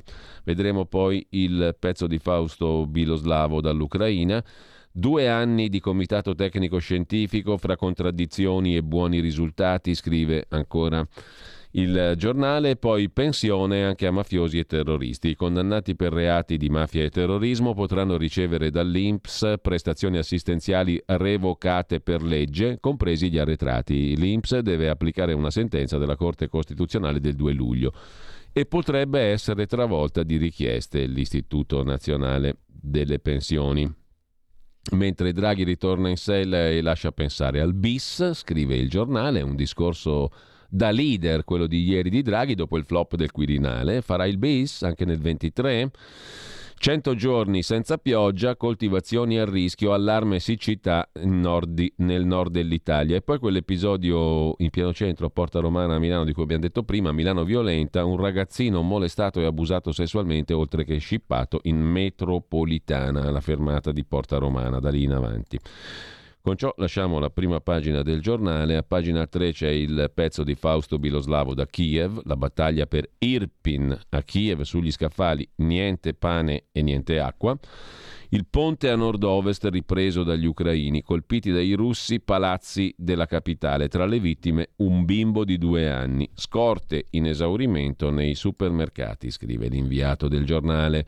E mm, eh, rimanendo al giornale di Augusto Minzolini, vi segnalo anche, andiamo velocemente a scorrere le pagine interne, una questione che riguarda il fisco italiano. Ora il governo apre alla flat tax, tra le proposte anche il principio del non incremento della pressione fiscale. Il clima è buono, scrive il giornale, almeno quello della riunione di maggioranza per parlare di riforma fiscale. Lo ha confermato il ministro per i rapporti col Parlamento Dinca, al quale è spettato il compito di presentare una bozza di modifiche al testo della legge delega sul fisco ancora ferma in Commissione Finanze. Il governo ha avanzato proposte su alcuni macro temi a partire dalla flat tax. Staremo a vedere, questo è tutto uno staremo a vedere, il cantiere del fisco ancora è abbastanza indeterminato, mentre sul giornale di oggi, oltre al cosa cambia per eh, la Covid, c'è anche il pezzo di Felice Manti sul processo per peculato al cardinale Becciu che ha smontato l'accusa. Sono innocente, lo sa anche il Papa, ha detto il cardinale parlando in aula per la prima volta. Altro che fondi sottratti al Vaticano, era un prestito per finanziare una cooperativa. Contro di me, massacro mediatico e infamie, ho la coscienza pulita. Pignatone Molto interessante, mm, se avete letto il libro di Palamara e Sallusti tutti e due, Pignatone viene fuori come una figura veramente discutibile, è l'aggettivo giusto, cioè anzi discutenda, da discutere, Pignatone in pressing sul promotore di giustizia. L'interrogatorio salta. Pignatone si è fatto Reggio Calabria, Palermo, Roma e il Vaticano. C'è da dire di più? Forse no. Chi ha, mm, chi ha capacità di capire ha capito. Mentre lasciamo il giornale con eh, un'altra segnalazione dalle pagine mm, di Milano. Qui c'è l'intervista al ragazzino sedicenne abusato in Porta Romana.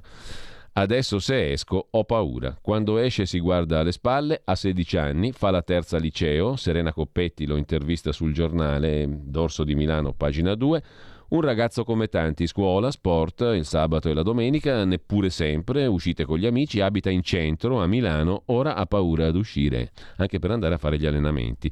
Quando sono le 9 di sera, è stato intorno a quell'ora che una domenica, non sabato, di qualche settimana fa è stato rapinato da un gruppetto di ragazzi che hanno la sua età.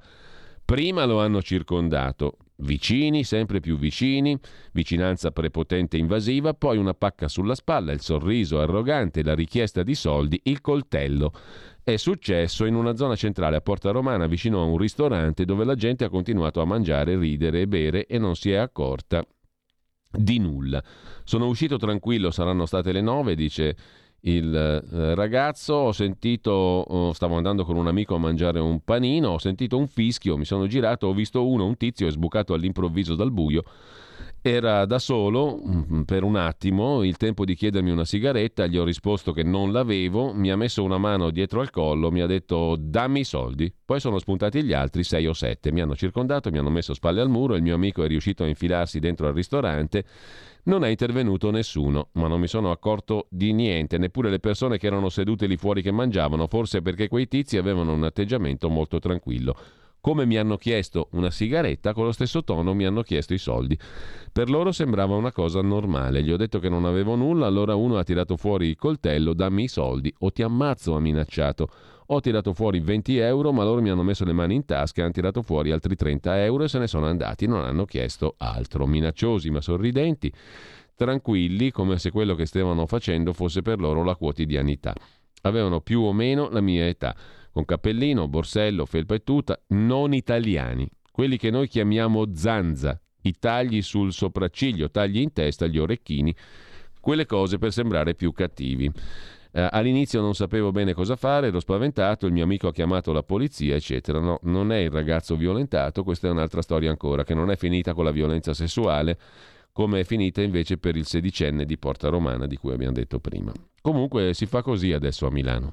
Tac tac, ti mandano una botta sulla spalla, sigaretta, non ce l'hai, fuori i soldi, non rompere i coglioni, se no esco il coltello e molta parte di queste cose qua accadono ad opera, va detto, senza voler eh, oltrepassare il segno di razzismo o non razzismo, c'entra nulla, va detto che vengono fatte da cosiddetti italiani di seconda generazione, ragazzini di origini straniere. Non solo, non sempre, per carità, però in gran maggioranza è così e questo pone un problema, ripeto, socio-politico di prima grandezza. Di comunque da considerare, al di fuori di tutti i discorsi, eh, non è questione di origini, di etnie e compagnia cantante, è la verità, punto e basta. Cioè è il fatto, eh, il, i fatti sono questi. Eh, e a proposito di fatto, andiamo a vedere anche il fatto quotidiano di Marco Travaglio. L'apertura è dedicata alla lista segreta delle armi all'Ucraina. Un'inchiesta esclusiva. L'Italia manda Stinger, bombe da mortaio, lanciatori Milan, missili, mitra obsoleti. Il ministro di Zelensky parla di tregua in dieci giorni mentre il Consiglio dei Ministri ha approvato all'unanimità la nomina di Renoldi, avversario del 41 bis del carcere duro, a capo del DAP, Dipartimento Amministrazione Penitenziaria. 5 Stelle e Lega erano contro, ma appena vedono Draghi scattano sull'attenti. In Russia niente default, darebbe troppi danni agli Stati Uniti e all'Unione Europea. Boomerang i derivati sul debito di Mosca, la guerra, anche quella a colpi di sanzioni, scrive il fatto ha un piano raccontato e un piano reale. Ieri l'inviato l'ordine di pagamento alla Citibank di Londra dei due bond della Federazione russa che avevano in pagamento cedole per 117 milioni di dollari. Insomma, la finanza sta tranquilla, troppi danni a Stati Uniti e compagnia e così il default russo è stato rimandato, scrive il fatto in prima pagina. Poi vediamo meglio l'articolo. Addio Green Pass e via le mascherine, contagi su ma liberi tutti da Draghi, scrive il fatto in prima pagina. E poi Scemi di guerra, il titolo dell'editoriale di Marco Travaglio.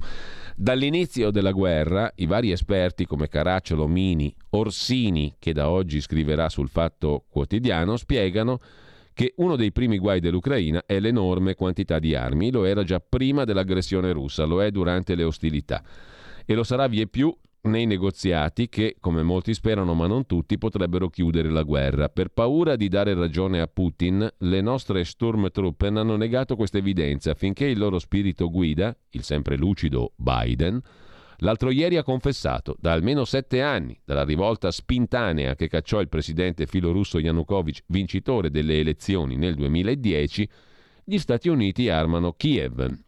E, come osserva Caracciolo, Putin ha attaccato adesso perché tra un anno l'armamento ucraino avrebbe rappresentato una seria minaccia per la Russia. Ora, non contenti, Biden manda altre armi per un miliardo di dollari e l'Unione Europea per un miliardo di euro, senza che nessuno si domandi a chi, visto che l'esercito regolare ne ha già a sufficienza. Gli scemi di guerra, prosegue Travaglio, raccontano che armiamo la gente comune per resistere, ma il trasporto è affidato ad agenzie private di mercenari che non le consegnano certo al ragioniere di Kiev o al panettiere di Mariupol aspiranti partigiani. Le passano a gente del mestiere, come le milizie paramilitari che affiancano le truppe regolari senza che il governo faccia un plissé, incluso il battaglione Azov, la milizia neonazista inquadrata nella Guardia Nazionale, che sventola vessilli con la svastica e bandiere della Nato, segnalata da ONU e OSCE per crimini di guerra, torture e stragi di civili in Donbass e non solo. L'altro ieri un miliziano di Azov si è fatto un selfie con un mitra beretta MG4259 italiano. Il sottosegretario ai servizi Gabrielli su Rete 4 ha ammesso che sappiamo di armare anche i neonazi, ma ha detto quello è un ragionamento che faremo dopo. Ora urge portare Putin a trattativa. Già, commenta Travaglio, ma se ci sarà un dopo, chi glielo spiega a quei gentiluomini che devono ridarci le armi? E se non ce le ridanno, non saranno un ostacolo alla pace che passa per il ritiro delle truppe russe e il disarmo di queste opere pie? Non sarebbe il caso, mentre il negoziato procede, di bloccare le armi non ancora partite, onde evitare che al prossimo giro, come al solito, qualche amico divenuto nemico ce le punti contro? Post scriptum, conclude il direttore del fatto, resta da spiegare la malattia mentale che ha portato tutti i partiti ad aumentare la spesa militare italiana da 26 a 38 miliardi all'anno. Che poi detto così, cioè insomma, sono 12 miliardi all'anno, cioè un miliardo al mese in più. Non è poca roba eh, di aumento della spesa militare. Ci hanno pensato per bene questi qua o no? A me mi pare che è una cazzata, ma proprio grossa. Comunque, quando non c'è un euro neppure per il caro bollette. Ma lì servirebbe un esercito di psichiatri e la sanità è quella che è. In effetti, difficile dargli torto al direttore del fatto stamattina. Eh? Comunque, eh, parere personalissimo, ovviamente. Intanto, eh, in attesa appunto del eh, qui Parlamento, tra pochissimo andiamo anche alle pagine interne del Fatto Quotidiano, laddove a pagina 4 c'è l'articolo di dettaglio di Francesco Lenzi sul fatto che il default russo, che era un pericolone, l'altro giorno è rimandato perché la finanza deve stare tranquilla. La data del 16 marzo, ci diceva la grande stampa, era quella del nuovo default della Russia. A quasi cent'anni dall'ultimo default sul debito in valuta estera, quello del 98 era solo in rubli, la Russia avrebbe di nuovo subito l'onta di essere uno Stato fallito.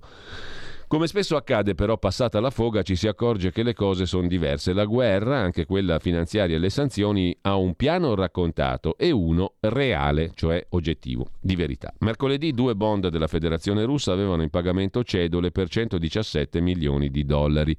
Si è speculato per giorni sul fatto che il pagamento non potesse aver luogo o potesse avvenire in valuta nazionale dopo la decisione di Putin di trasformare in rubli i pagamenti ai paesi ostili. In entrambi i casi, trascorso il periodo di 30 giorni, sarebbe scattato il default. Nei giorni scorsi il ministro delle finanze russo Silvanov aveva ventilato la possibilità che il pagamento avvenisse in rubli e potesse essere bloccato da sanzioni americane. Ieri una nota ufficiale ha precisato che era stato inviato l'ordine di pagamento in dollari alla Citibank di Londra. Nel pomeriggio JP Morgan ha confermato di aver ricevuto il pagamento e averlo girato a Citibank, quindi il default è evitato. Mancando conferme ufficiali è pur chiaro che il giro di soldi legato ai bond russi deve essere avvenuto con l'assenso dell'amministrazione americana. Questo però lascia aperta una questione più generale che riguarda l'effettiva portata delle sanzioni. Come è stato possibile che la Banca Centrale russa, che avrebbe dovuto avere le riserve valutarie congelate e inutilizzabili, abbia potuto eseguire il pagamento delle cedole sui titoli? La risposta è nel provvedimento di sanzione disposto dagli americani che prevede una serie di eccezioni, le licenze generali. Ognuna di queste 23 licenze autorizza a eseguire operazioni in deroga ai divieti e così le banche russe possono scambiarsi dollari negli Stati Uniti se le operazioni si riferiscono a pagamenti per il petrolio, materie prime o medicinali. Possono disporre pagamenti di cedole, rimborso titoli o regolamento di operazioni in derivati finanziari. In sostanza, di fronte a un divieto generale ci sono molte scappatoie che servono a cosa? A evitare che gli effetti delle sanzioni siano più gravi per il sanzionatore che per il sanzionato. Così facendo se ne diminuisce la forza.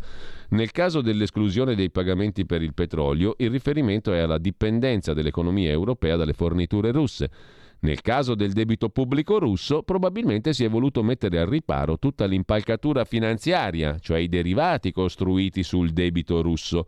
Impalcatura che non si regge solo sui 20 miliardi di debito pubblico puri in valuta estera, collocato all'estero, che è poca cosa, ma conta gli intrecci finanziari e obbligazionari con il sistema privato russo, le sue banche e le sue società. E qui la somma è molto superiore, i derivati, gli strumenti finanziari arriviamo a 380 miliardi di dollari, la gran parte denominata in dollari e euro, sul quale poi sono costruiti contratti derivati, copertura del rischio, via dicendo. Esiste un serio timore che il crollo dello Stato russo possa comportare il crollo di questi strumenti. Quindi, in sintesi, troppi danni alla finanza americana ed europea e così il default russo, che era un pericolone, non è più un pericolo, è stato pagato tutto quanto senza problemi.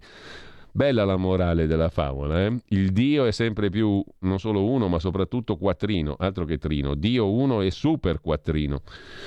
La guerra del giorno dopo, qui andiamo alle barzellette del giorno, Conte, eh, che sarebbe poi il capo dei 5 Stelle, rimprovera i 5 Stelle. Perché ha rimproverato i suoi, i suoi, mm, i suoi del gruppo? Perché per le spese militari. Perché Conte si è detto non entusiasta del sì all'ordine del giorno che ha aumentato le spese militari. La forzatura è avvenuta alla Camera, la riunione riparatrice, insomma Conte è un vero leader, altro che storie.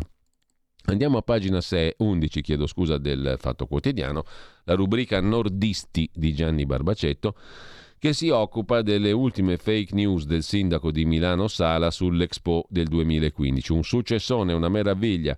Abbiamo avanzato anche dei soldi, ha detto Sala. Um, sta passando in sordina questa storia dell'Expo di Dubai che si chiuderà il 31 marzo, grandi concerti al padiglione italiano ed è stato dimenticato del tutto che l'Expo di Milano ha chiuso i battenti proprio in questi giorni. Sala ha festeggiato l'evento con entusiasmo. Eh, ho ricevuto una grande notizia. È stato completato l'iter di liquidazione della società Expo 2015. Sono tornati ai soci, tra cui il Comune di Milano, i fondi rimasti in cassa, cioè 50 milioni. Ora ditemi voi, ha detto il Sala trionfante, io non ricordo un'opera pubblica in Italia fatta in tempi giusti, per bene, spendendo meno del previsto, ha detto Sala. So quanto lavoro, sacrifici, passione io e il mio team abbiamo messo nell'Expo di Milano. Così Beppe Sala, dimenticati gli arresti, le ruberie, le infiltrazioni mafiose, la sua condanna per falso si è salvato solo per prescrizione, racconta ancora una volta la favola dell'impresa fatta in attivo, che si chiude addirittura con un patrimonio netto di 51 milioni da restituire agli azionisti. Ministero dell'Economia, Regione Lombardia, Comune di Milano, Città Metropolitana, Camera di Commercio. Già nel 2020, a maggio, aveva dichiarato che la società Expo in liquidazione presenta conti che riassumono 10 anni di percorso con un utile di 40 milioni. Strana concezione dell'utile, scrive Barbacetto. Perché bisogna ricordare i conti veri. L'Expo è costato 2,4 miliardi di euro di soldi pubblici. I ricavi da biglietti, royalties e sponsorizzazioni sono stati 700 milioni. Questa è la verità. Chi si vanta del fatto che alla fine sia rimasto qualcosa in cassa è come il figlio a cui il padre affida un tesoro di 2 miliardi e dieci anni dopo il figlio gli restituisce tutto giulivo 50 milioni. Avrà fatto col tesoro speso un'impresa memorabile? Il giudizio resta aperto, però ricorda Barbacetto l'opera ha incassato 700 milioni a fronte di 2,4 miliardi spesi. Se rimangono 50 milioni, dove sono finiti gli altri 2 miliardi e 4? O meglio, sottraiamo 700 milioni, resta 1 miliardo e 700 milioni di spese pure. Che adesso ci siano 50 milioni in cassa, cosa vuol dire? Niente, dice Barbacetto, perché hai speso comunque 1 miliardo e 7, in, eh, o meglio, hai speso 2 miliardi e 4, hai incassato 700, quindi la differenza è 1 miliardo e 7 spesi e basta. Se anche hai 50 milioni adesso, diciamo che hai speso 1 miliardo e 650. Non è che hai portato a casa 50 milioni, o sbaglio? Dice Barbacetto naturalmente. Intanto lasciamo anche il fatto quotidiano con un'altra bella questioncella di quelle tipiche da popolo bue, preso per il cuore, eccetera, eccetera. Un altro ricorso, la casta vuole i vitalizi interi e gli arretrati. Corte Costituzionale, la richiesta degli ex senatori è arrivata lì. La Corte si esprimerà eh, sul taglio del 2019 a rischio risparmi per 67 milioni all'anno. Bisogna ricalcolare i vitalizi dei lor signori, scrive indignato il Fatto Quotidiano. Questo è un argomento tipico di indignazione, mentre dal fatto, cos'è che ci rimane ancora da vedere? Il foglio, qui mi verrebbe da leggere la nota di Maurizio Milani, la sua rubrica L'innamorato fisso a pagina 2, ma so che qualcuno non gradirebbe, quindi dai, facciamo la corta, non la leggo, non la leggo, per rispetto agli animi più sensibili perché parla di un argomento molto delicato. eh, Maurizio Milani, cercatevelo voi sul foglio di oggi. Mentre Forza Pigs scrive il foglio in prima pagina. Draghi è alla testa degli ex paesi schifosi, maiali, i pigs, gli spreconi, i mediterranei, i terroni d'Europa. L'Europa avrà bisogno di Spagna, Portogallo e Grecia, ha detto Draghi. Fossimo nei popoli di questi paesi cominceremmo ad avere qualche timore, diciamo così. mentre da segnalare ancora cosa c'è in prima pagina sul foglio di oggi. Eh, nient'altro, quindi andiamo come un solo uomo a dare un'occhiata anche cosa che ci manca ancora. Allora, il giorno l'abbiamo visto, il giornale, il foglio, il fatto, il domani di Carlo De Benedetti che eh, lasciata eh, la prima pagina, aumentare la spesa militare non servirà a difenderci dalla Russia, scrive Futura d'Aprile, che ha un bellissimo nome e cognome, tra l'altro, negli ultimi anni l'Italia ha investito nell'acquisto di armi ma ha dedicato poche risorse all'addestramento. Gli interessi sono diretti verso il Mediterraneo, che è un'area non di primaria importanza per Vladimir Putin. Insomma, non ci servirà molto sta roba qua se non a spendere 12 miliardi in più all'anno, non poca roba. Mentre a pagina 3 c'è un pezzo di Vittorio Darold, Muro di Berlino, Pearl Harbor, Churchill, tutti i richiami che ha fatto parlando il presidente ucraino Zelensky. Mille registri di Zelensky, il comunicatore. Le parole contano. Nei suoi videomessaggi, rivolti ai parlamenti del mondo, il presidente ucraino ha saputo usare, da consumato esperto mediatico, era infatti un attore comico, un registro diverso, emotivamente modulato per il pubblico a cui si è rivolto. Ai tedeschi ha parlato di Hitler e muro di Berlino, agli inglesi di Churchill e via dicendo. Il 22 marzo parlerà a Montecitorio. Di cosa parlerà? Di mafia forse? Chi lo sa? Oggi si incontrano Biden e Xi Jinping. Comunque è il grande comunicatore, il presidente Zelensky. C'è poi un articolo, anche questo assai interessante, di Matteo Pugliese, ricercatore dell'ISPI, Istituto di Politica Estera, sul ruolo della Polonia, eh, che non si accontenta della pace. L'invasione russa ha rivoluzionato la politica di sicurezza e difesa europea. Varsavia ha dimostrato un attivismo determinante per arrivare a decisioni coraggiose e ora la Polonia vuole sfruttare le debolezze di Putin fino in fondo. Il premier polacco Morawiecki ha guidato in Ucraina una delegazione europea. L'attivismo polacco va dalla dimensione politica a quella militare. La resistenza in Ucraina sarà fatale per i russi. Lo dice l'intelligence di Varsavia, l'intelligence polacca. La Polonia ha un ruolo importante politicamente, mentre vi segnalo una cosa curiosa, Giorgio Meletti se ne occupa sul domani di stamattina. Cosa vuole Alberto Leonardis? Qualcuno dirà chi è, infatti non lo conosce nessuno, è il nuovo re della stampa locale, abruzzese, 56 anni, non ha altri interessi che l'editoria, è come si diceva una volta un editore puro, solo che fa l'editore senza essere il padrone dei giornali che dalla Sardegna alla Toscana, passando per l'Emilia Romagna, sta comprando in giro per l'Italia. Curiosa questa cosa, è curiosa la figura di Alberto Leonardis, abruzzese, editore puro che sta facendo incetta di giornali locali in giro per l'Italia. Nessuno lo conosce. Per cui l'articolo di Giorgio Meletti oggi sul domani ce ne offre un saggio, un ritratto, una descrizione. Intanto andiamo, credo, al nostro qui Parlamento. Qui Parlamento. Do il benvenuto e il buongiorno, come abbiamo detto prima, a Edoardo Rixi, deputato Ligure, segretario della Lega in Liguria, responsabile delle infrastrutture del movimento leghista, fra le altre cose. Buongiorno Edoardo, piacere di riaverti qui. Buongiorno. Allora, eh, tante cose mi verrebbe da chiederti. Innanzitutto, però, abbiamo letto in questi giorni su diversi giornali la vicenda anche giudiziaria che ti ha riguardato. Eh, eh, la Cassazione ha stabilito definitivamente eh, che sei innocente, cioè ha stabilito la tua assoluzione eh, espressa anche nei precedenti gradi di giudizio e quindi la tua estraneità alle orrende accuse di falso e peculato che sono gravate sul tuo capo per anni. Tu sapevi di essere innocente, ovviamente ti sei dimesso da svariate cariche, a partire da quella di vice ministro nel governo Conte 1. È stata fortemente compromessa anche la tua possibilità di fare liberamente politica nella tua Liguria eh, e adesso la giustizia. Certo, la giustizia arriva dopo tanti anni, presumo anche dopo tante spese legali che magari insomma, per molti sono anche un bel problema e soprattutto naturalmente mm, questo comporta il fatto che la libertà di azione, la libertà politica e anche di rappresentare diversi cittadini che magari hanno sempre avuto fiducia in te è venuta meno, è stata fortemente compromessa.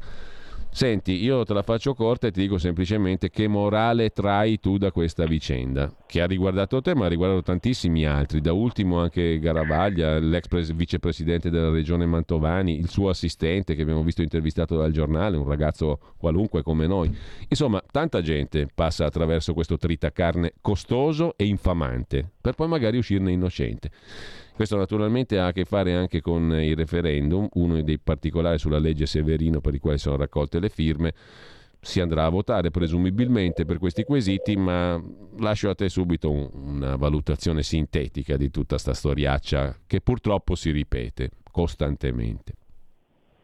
Ma sì, devo dire che è abbastanza imbarazzante da una parte come italiano di vivere in un paese nel 2022 dove esistano di fatto ancora dei procedimenti giudiziari che non solo non garantiscono di avere la certezza del diritto e una giustizia che per essere tale deve arrivare in tempi rapidi, sia per le vittime, sia tutela delle vittime, sia tutela eh, degli accusati qualora innocenti, sia anche a tutela della stessa immagine della magistratura, che da questi procedimenti nel suo complesso non esce particolarmente bene, non tanto perché alla fine poi non viene fatta giustizia, eh, ma ripeto, la giustizia ha, per essere tale deve anche avere dei tempi certi e dei tempi che siano rapidi, perché se uno per dieci anni rinuncia a una marea di cose, quando è innocente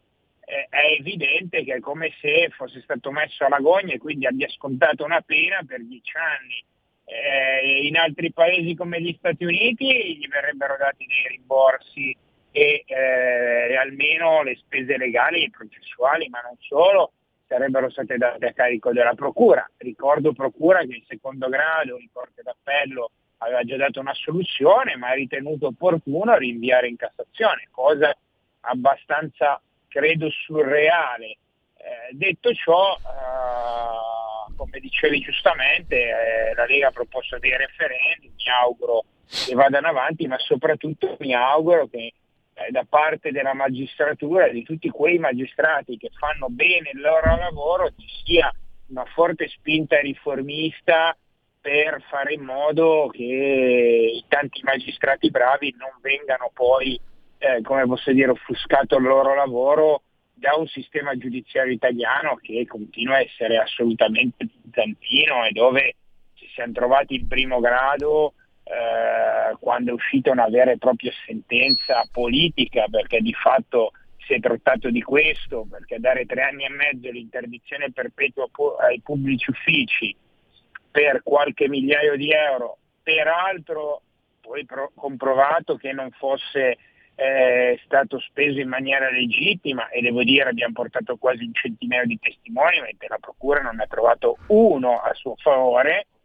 eh, è evidente eh, che sono cose che fanno riflettere, anche perché quando uno è viceministro e scopre la sua sentenza da colleghi a Camera e Senato prima che venga emessa e poi magari come è avvenuto a me da una conferenza stampa lo viene a sapere il verdetto dall'ANSE e non dal suo avvocato perché i giudici decidono di fare una conferenza stampa con 100 giornalisti prima ancora di parlare con gli avvocati, mi sembra che non sia dal paese civile, non sia...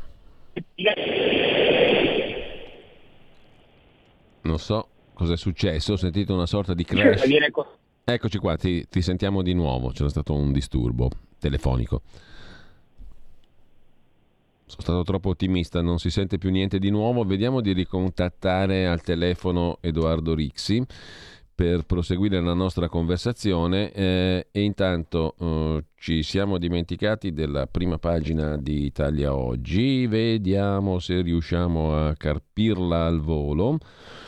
Uh, vediamo un po' l'apertura del quotidiano diretto da Pierluigi Magnaschi al lavoro anche col tampone. Dal primo aprile non sarà più necessario il Green Pass rafforzato per entrare in azienda. Dal primo di aprile si potrà lavorare col Green Pass base ottenibile per vaccinazione, guarigione o tampone negativo. L'obbligo riguarderà tutti i lavoratori senza distinzione di età. A stabilirlo la bozza di decreto approvata ieri dal Consiglio dei Ministri e tra le novità, sottolinea Italia Oggi, la proroga al 30 aprile della validità delle mascherine chirurgiche come dispositivo di protezione e la proroga al 30 giugno delle semplificazioni sullo smart working. Però i dettagli li conosceremo nelle prossime ore. Intanto eh, abbiamo di nuovo con noi Edoardo Rixi, c'era stato qualche disturbo telefonico Edoardo? Ti eh, lascio subito la parola. Prego. Mi sentite? Sì, adesso ti sentiamo meglio. Ecco, eh, no, dicevo, per cui il tema della riforma è un tema importante dove anche la classe ecco. politica ha delle grosse responsabilità. Ma si voteranno sti referendum? Ma io mi auguro che si votano, ma al netto che si votino o meno, la cosa che mi interessa è che venga fatta una riforma strutturale del sistema giudiziario italiano che dia giusti riconoscimenti ai giudici capaci, ma che impedisca che gente che non è capace o che strumentalizza la giustizia poi faccia carriera in magistratura. Quello non è accettabile. Ecco, um, ti rubo qualche minuto ancora per entrare più nel dettaglio del settore di cui ti occupi, le infrastrutture tra le altre cose, che erano un capitolo rilevante della spesa del cosiddetto PNRR, no? i fondi europei. Allora, mh, mm, che succede da quel punto di vista? Visto che tutti parlano della necessità di rimodulare il PNRR, mh, mm, di cui ancora non si era capito cosa si, cosa si, doveva fare e adesso bisogna rimodularlo. Cosa succede dal punto di vista infrastrutture? Seconda cosa, eh, sempre in tema di quattrini, ma è saggio spendere 12 miliardi in più all'anno per arrivare a 38 miliardi di spesa militare italiana?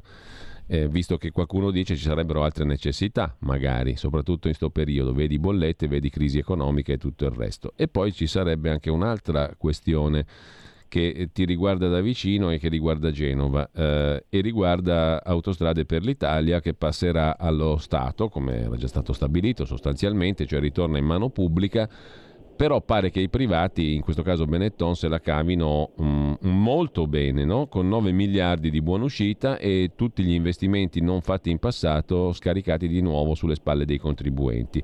I parenti delle vittime sono abbastanza arrabbiati. Tu che ne dici?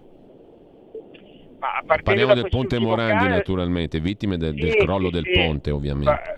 Partendo da quest'ultimo caso devo dire che anche in questo caso il problema è anche legato ai tempi della giustizia italiana, perché vorrei ricordare che in questi giorni Aspi patteggerà col Tribunale mm. eh, perché in realtà eh, qual è il problema? Che se Aspi non patteggiasse la sentenza definitiva arriverà tra 15 e 18 anni, anche perché ovviamente Autostrade per l'Italia ha tutta intenzione di difendersi in tribunale, quindi eh, diciamo che il laudo compenso ai Benetton viene dato anche nella misura, non si dovrebbe dire, ma in cui gli è stato chiesto di patteggiare anche in tribunale, quindi di prendersi sostanzialmente, anche se informalmente, una parte delle colpe, ma chiudere il processo, perché altrimenti per 15 anni comunque Autostrade rimaneva ai Benetton. Mm che avrebbero continuato a incassare finché, fino a che non ci fosse stata una sentenza definitiva. Ecco, certo, però per scusami, eh, Edoardo, scusami se ti interrompo, ehm, eh, te lo dico per, anche per essere corretto, per cercare di capire sì. bene. Allora, famiglia Benetton, se non sbaglio, potrebbe incassare 9 miliardi e 300 milioni circa esatto. dalla vendita, più 400 milioni di ristori Covid. Nel frattempo. Aspi che ritorna pubblica, nell'accordo deve investire 3 miliardi e 4, compresi i ristori per le famiglie colpite dal crollo del Morandi, cioè li paga lo Stato, li paga il contribuente, e nuove, infra- realtà, e nuove sì, infrastrutture via dicendo, oltre a realizzare 14 miliardi e mezzo di investimenti sulla rete da qui al 2038, più 7 miliardi di manutenzioni, che poi pagheremo di nuovo ancora noi sostanzialmente. Sono assolutamente d'accordo, infatti il problema è, eh, però c'è un problema tecnico nel momento in cui si è voluto trasformare la società in pubblica.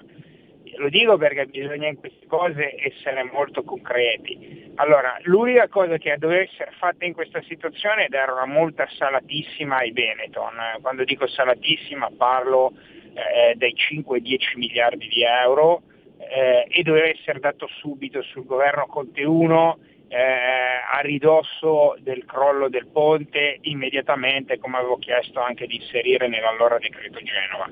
Questa strada non si è voluta fare, si sarebbe dovuta commissariare immediatamente con un commissario di governo la società e i 5 Stelle si sono opposti perché volevano sostanzialmente pubblicizzare l'azienda. Il problema qual è? Che in, uh, un paese in regole come le nostre dove per poter procedere a una situazione di questo tipo bisogna aspettare una sentenza definitiva di un tribunale, il tema era molto semplice, che questa cosa poteva accadere tra 15 anni. Per 15 anni Benetton avrebbe continuato a incassare eh, almeno fino alla fine della concessione tutti i proventi, salvo poi a sentenza definitiva eventualmente lo Stato si poteva rivalere per arrivare a un compromesso il governo Conte 2, quindi il governo dove non c'era la Lega, ha deciso di stabilire una quota che è sostanzialmente l'ammontare che valeva la concessione, tolti eh, i 3 miliardi e mezzo eccetera di lavori che dovevano essere fatti e vengono fuori questi famosi 9 miliardi che si prendono i Benetton. Sì. Quindi In sostanza quadrano tutti i conti, in pratica vengono regalati 9 miliardi ai Benetton dopo una tragedia come questa. Questi sono i paradossi diciamo, delle scelte politiche, ma anche, ripeto, Sì. delle implicazioni che ha un sistema giudiziario che a decidere in un processo come questo, dove ci sono 43 morti, ci metterebbe in condizioni normali circa 15 anni. Quindi da questo punto di vista è evidente che anche in questo caso la lentezza della giustizia italiana aiuta in questo caso i Benetton perché? Perché loro a quel punto hanno deciso di prendersi 9 miliardi e di arrivare a patteggiare subito, eh, chiudendo e sanando la vicenda giudiziaria e consentendo da questo punto di vista di quantificare l'entrata di cassa depositi e prestiti dove in questo circolo di denaro la cosa più assurda è che chi non si è preso a cura di un'infrastruttura, alla fine si trova a guadagnare dei soldi invece che a rimetterci. Cioè, questi 9 miliardi, se noi li avessimo messi all'inizio come multa, i, i Benetton li avrebbero pagati. Avrebbero probabilmente continuato a gestire con un commissario di governo che controllava l'azienda la concessione, obbligandoli a investire su tutti gli vari investimenti e quello secondo me sarebbe stata la via maestra. Purtroppo l'allora Premier Conte e il ministro Toninelli decisero una prospettiva differente che poi perfezionarono nel Conte 2 e l'attuale governo diciamo, ha ereditato quelle- quella situazione. C'è stato anche un tentativo della Corte dei Conti per riequilibrare il discorso, che però nella giornata di ieri mi sembra che poi alla fine se ne sia stata anche la Corte dei Conti per chiudere la vicenda, perché la verità sì. vera è che comunque noi abbiamo tutte le infrastrutture per 14 miliardi, come giustamente ricordavi, nelle autostrade per l'Italia, che è il 75% della rete autostradale italiana, bloccate ormai da tre anni perché i piani economici finanziari sono stati bloccati fino a che non c'è una chiarezza nella vicenda giudiziaria, quindi di fatto quegli investimenti, le terze e quarte corsie, i miglioramenti dei viadotti, dei ponti sono stati fermi e quindi ad esempio la Gronda di Genova è ancora ferma da due anni e mezzo, eh, i risarcimenti per la Liguria quantificati di un miliardo e mezzo non sono ancora arrivati e, e quindi si è creato un meccanismo infernale per cui alla fine eh, si andrà in quella direzione lì, con eh, purtroppo l'umiliazione da parte delle famiglie, che capisco benissimo, e anche un, eh, a mio avviso, scarsissimo risultato nel complesso. Però, ripeto, eh, il problema è che se si gioca a- con delle regole sbagliate, ma bisogna avere il coraggio di dirlo, che sono regole sbagliate, e che i processi in Italia non possono durare 15 anni. Allora, no comment perché altrimenti ci vorrebbe un, un- un collegio di penalisti qua, Eh, meglio non commentare. L'ultima cosa invece che ti chiedo eh, è relativa al discorso di prima, PNRR, infrastrutture, spesa militare. Intanto l'opportunità della- dell'aumento della spesa militare è stata praticamente approvata da tutti all'unanimità se non sbaglio. Ma era giusto? Era opportuno secondo te? Eh, Ma prima? io ritengo che è opportuno e ha sbagliato l'Italia aspettare fino adesso. Lo dico in maniera molto semplice per tre ordini di motivi. Il primo è che l'Italia non può pensare, l'Europa non può pensare di eh, appaltare agli Stati Uniti o ai turchi la difesa eh, dell'Europa, ma non solo dell'Europa, ma di tutto il bacino del Mediterraneo, perché altrimenti da un punto di vista generale noi dipenderemo eccessivamente dall'azione di terzi sia sull'approvvigionamento energetico che delle materie prime. Noi abbiamo una situazione delle forze armate e soprattutto dell'esercito che assolutamente ormai diciamo da una decina d'anni al di sotto di- dei minimi consentiti per qualsiasi paese che si possa dichiarare libero, indipendente, che possa pensare di avere un proprio ruolo. Anche in questo frangente con l'Ucraina la politica estera italiana ha dovuto accettare qualsiasi diktat anche da altri paesi europei, anche dagli Stati Uniti, non tanto per ragioni, come posso dire, di impostazione solo ideologica, ma anche di sicurezza militare. Oggi noi non saremo in grado di affrontare nessun tipo di emergenza. Eh, abbiamo, basti pensare che sui carri armati noi ne abbiamo ormai 25 che funzionano di Ariete 1. Eh, non è solo un problema europeo, ripeto, è un problema anche ad esempio quanto è successo in Libia e da altre parti. Purtroppo è un mondo particolarmente complesso, è un mondo in cui il deterrente militare, l'abbiamo visto in questa situazione con l'Ucraina, eh, ha un, un'importanza anche per prevenire fronti di guerra. Uno dei temi che sicuramente ha spinto la Russia a intervenire sono stati i problemi con la politica estera degli Stati Uniti, ma anche perché c'è strutturalmente un'incapacità difensiva dopo la guerra fredda da parte delle nazioni europee, che oggi tutte insieme non hanno un esercito equivalente a quello ucraino. Quindi da questo punto di vista è necessario, è necessario anche investire su tecnologia, perché la forza che hanno avuto paesi come l'Italia è sempre stato il predominio tecnologico, ormai l'abbiamo perso in favore di turchi o di altri in alcuni settori, è evidente che l'esercito europeo non può essere un esercito turco. Oggi la prima forza armata della mm. Nato in Europa è la Turchia, quindi ci sono dei problemi. È chiaro che nessuno fa piacere spendere sul militare, anche se molto spesso le ricadute sulle aziende militari sono poi ricadute sul civile, sia sui sistemi radar, sia di guida remota, sia sui sistemi eh, dell'avionica e eh, di tutta l'intelligenza artificiale.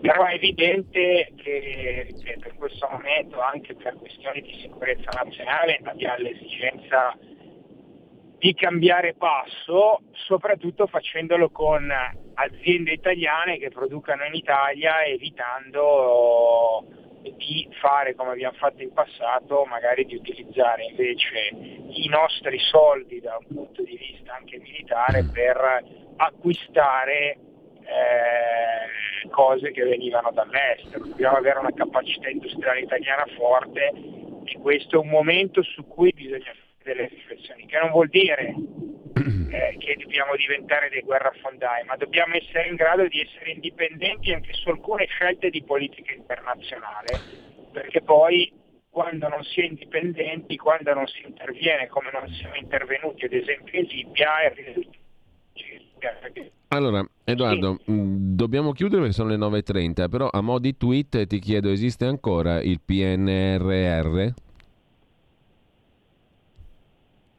La domanda risuonò nel vuoto perché probabilmente abbiamo, abbiamo ancora sì. problemi di linea telefonica. Ci siamo proprio a mo' di tweet, stavo dicendo Edoardo, PNRR, che fare?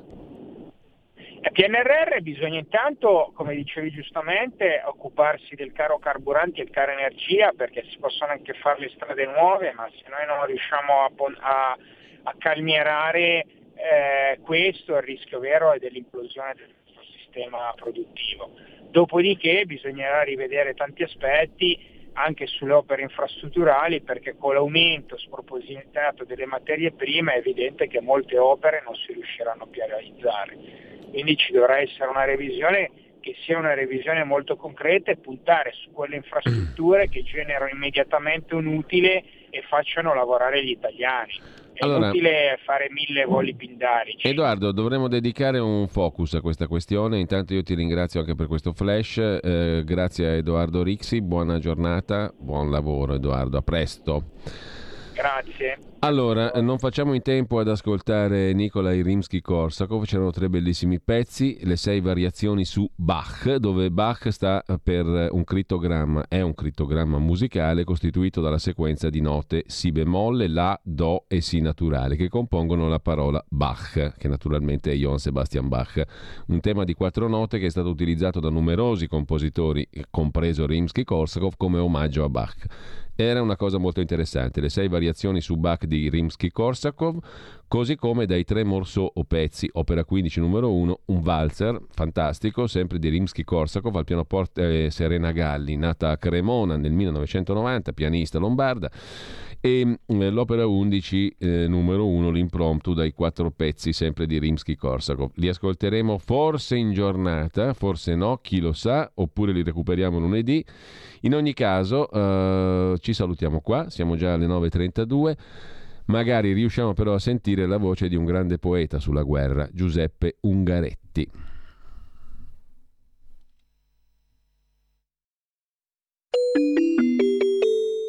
Qui Parlamento. Giuseppe Ungaretti legge una sua poesia sulla guerra. Sono una creatura. Sono una creatura. Balloncello di Cima 4, il 5 agosto 1916. Come questa pietra del San Michele, così fredda, così dura, così prosciugata, così refrattaria, così totalmente disanimata. Come questa pietra è il mio pianto che non si vede. La morte si sconta vivendo.